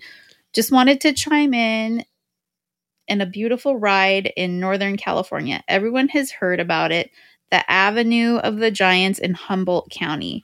I recommend Yeah. taking PCH all the way up till it hits Highway 101 not too much further north starts the Avenue of the Giants. It will change your perspective on life. The ocean used to be my favorite place to visit until I found the redwoods up there.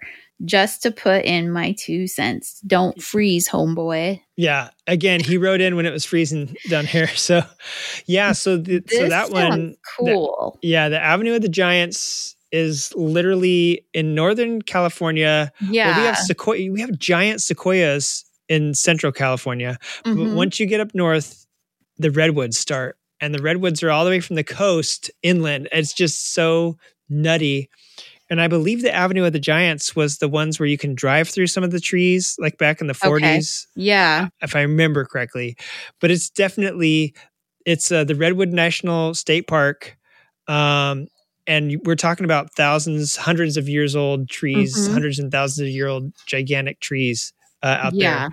there. Um, I um when I was reading it, like I I hadn't heard of that particular the avenue of the hundred giants, and I'm like, oh, he probably means you know trail of a hundred giants because that's what I'm used what I've heard of, you know, up in Kernville when I've done Kernville camp out.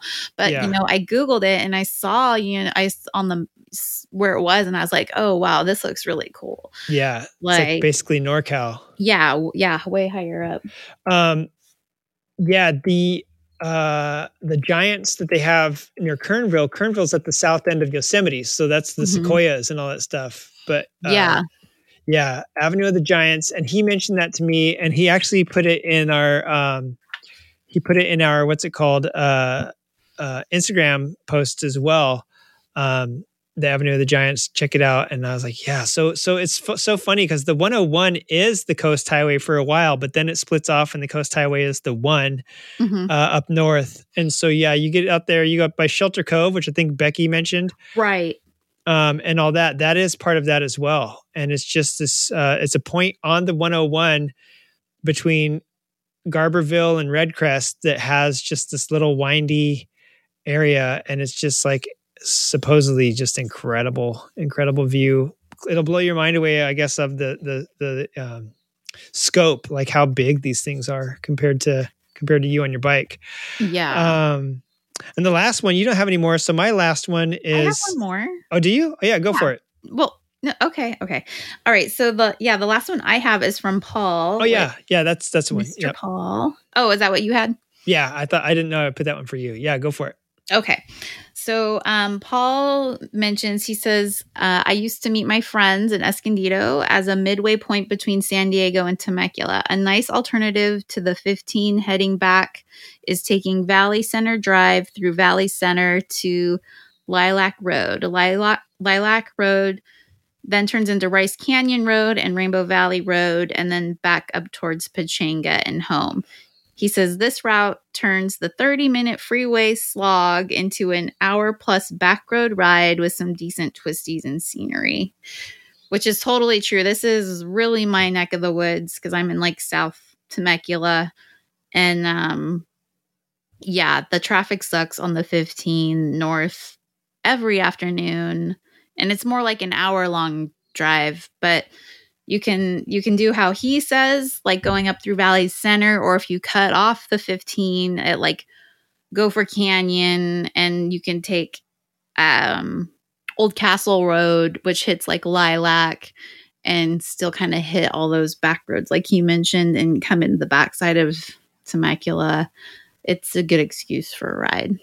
Yeah, and I um it's funny because I always drive between San Diego and LA and see the old Castle Road, never have ever went on it and decided a mm-hmm. couple like I guess it was last year or 2021 maybe decided to just go on it. My kids and I were coming back up and I was like, "Hey guys, I've never been down here. Let's drive Old Castle Road. I wonder if there is like an old castle like building out there. I don't know why they call it Old Castle There Road." probably is but also old 395 was like a before like Yeah. the major highways like interstate 15 went through there i think that it was probably like an old highway from the back in the day and it's windy as hell winding you know like a two lane little highway winding through the hills that you had to use to get It out there is. right yeah it goes all the way up by june and mammoth lakes right Oh yeah, yeah. It's like it kind of I don't quote me, but it, it basically kind of like ends at Temecula and then but yeah, when you take the 15 north and you get off at like Victorville,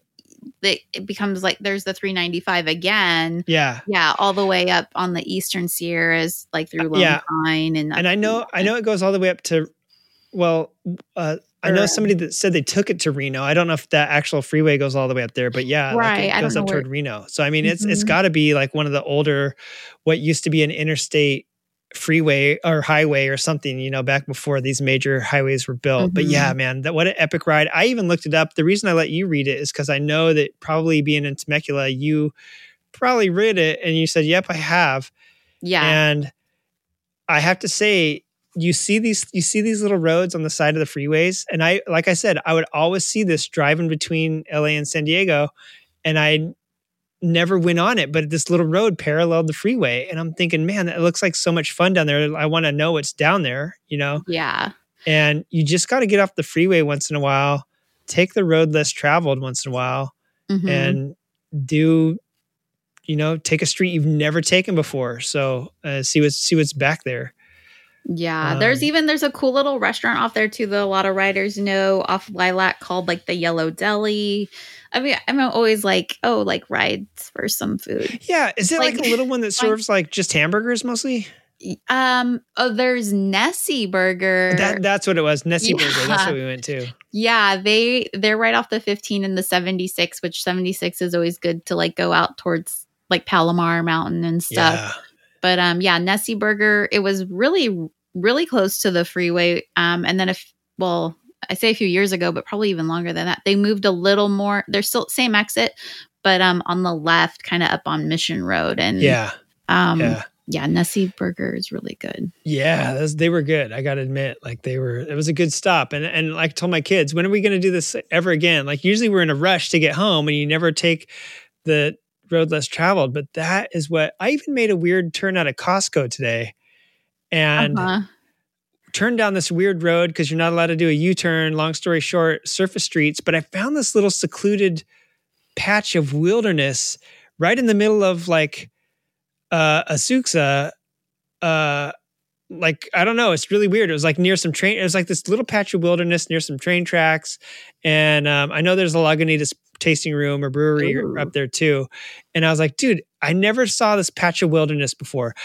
I would love to come to poach it with a dirt bike. However, that's too noisy. Maybe an electric dirt bike or a, you know, a BMX bike or something just to go have fun uh, and just go around. But it's it's almost like having a um an illegal park, like an, an illegal like BMX course. I think it used to be a golf course. And I my dream for like 15 or 20 years was to take a dirt bike out on a um, golf course and just like terrorize Oh you know, jump over the fucking jump the um, bunkers and like just all over those hills that they make to make golf courses challenging. Looks so much fun to ride on. So I actually found like an abandoned one that's been overgrown by nature. So I, I might do it. you but, could um, probably do like you know we were i was thinking about this, this um we were talking about the 395 and they're in like rainbow um which is another s- rainbows a nice little set of Little curves city, yeah. but it's those curves are super shitty too like tons of potholes from the Mm. rain and stuff so it's like cool for bikes but not not really and um rainbow going down into temecula like there's a golf course there um temecula creek inn and you could probably yeah i mean because their their sprinklers are always just like hitting 395 like that road and um, you could probably just straight out take your bike like right off the curves in onto the uh, golf course there Nice. It's that close. Yeah, dude, rip Yeah. it. Take your bike. Let's take your bike out there. whatever mine's too pretty we'll take yours yeah, it is. It is pretty.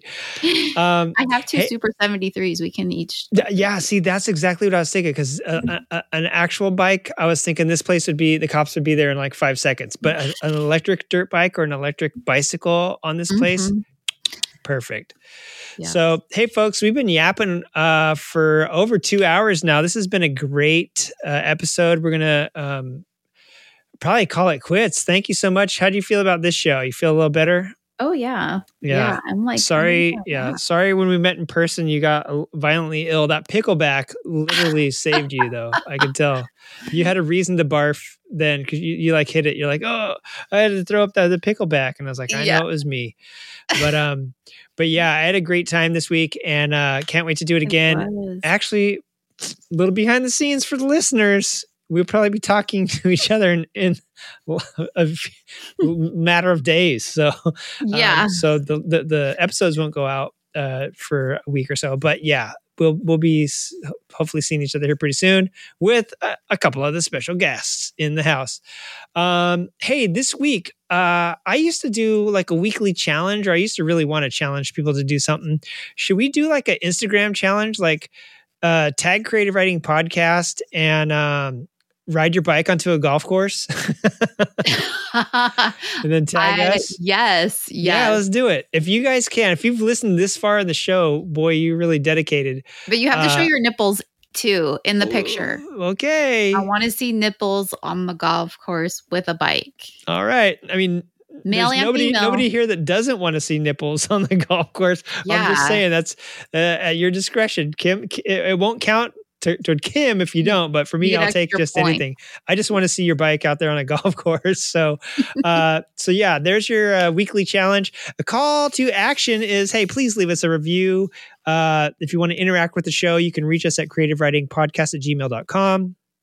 We'd love some more reviews. We haven't had a review on iTunes in a while. I don't know if we've had a review anywhere for a while. Uh, there is this one guy that um, is making. I forget it now. I don't have it up. Maybe I'll maybe I'll tell him um, I lost it uh, for this episode. But there's this guy who's uh, featuring us on his uh, top 50 podcast. I think it's like blog.feedspot dot motorcycle podcast or something like that so if you are, if you still use feedspot which uh, i don't know how long that blogging platform has been around. But um yeah there's somebody that made uh some 50 of the top motorcycle um motorcycle podcasts and then he's like hey sorry you were 51 but i still want you to talk about my list.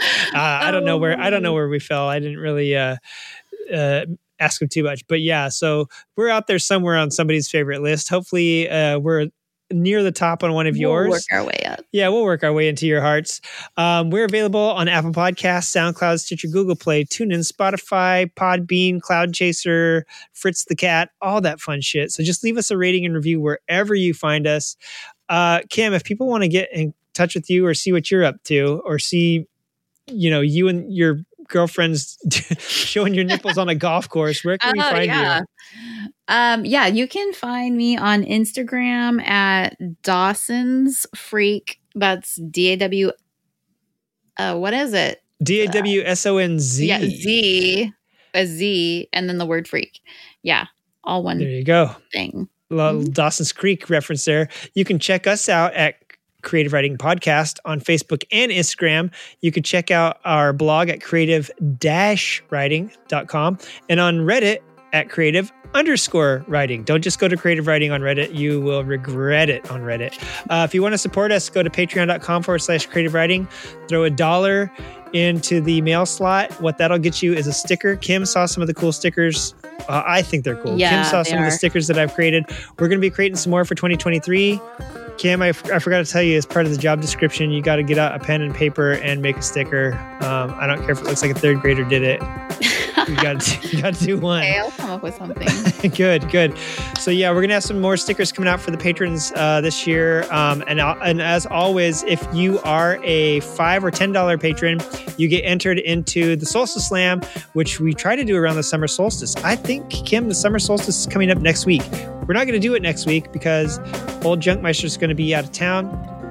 Um, so what we're going to do is I think we're going to hold off till after July, July 4th. Probably we'll we'll wait till after everyone's done partying. We'll probably do Solstice Slam in the middle middle of summer when it actually feels like summer around here. It feels like winter Yeah. still for SoCal. It hasn't got above 70 here today. So I'm like, dude, is it February? But uh, but yeah, so we'll see when it actually feels like summer. We'll do Solstice Slam. They that may be August for all I know. But yeah, we'll we'll get it out to you. Um, last year we had somebody win a helmet. This year, if I can get enough. Uh, uh, enough in the coffers, we'll try to do something cool like that again. Maybe you'll win a an autographed picture of me and Kim on a golf course. Who knows? But definitely some cool stickers and whatever swag we can get at you. Uh, all right, everybody. Well, thanks so much, Kim. Any last words? Oh, you're so. You did this last time too. I'm shoot. I don't have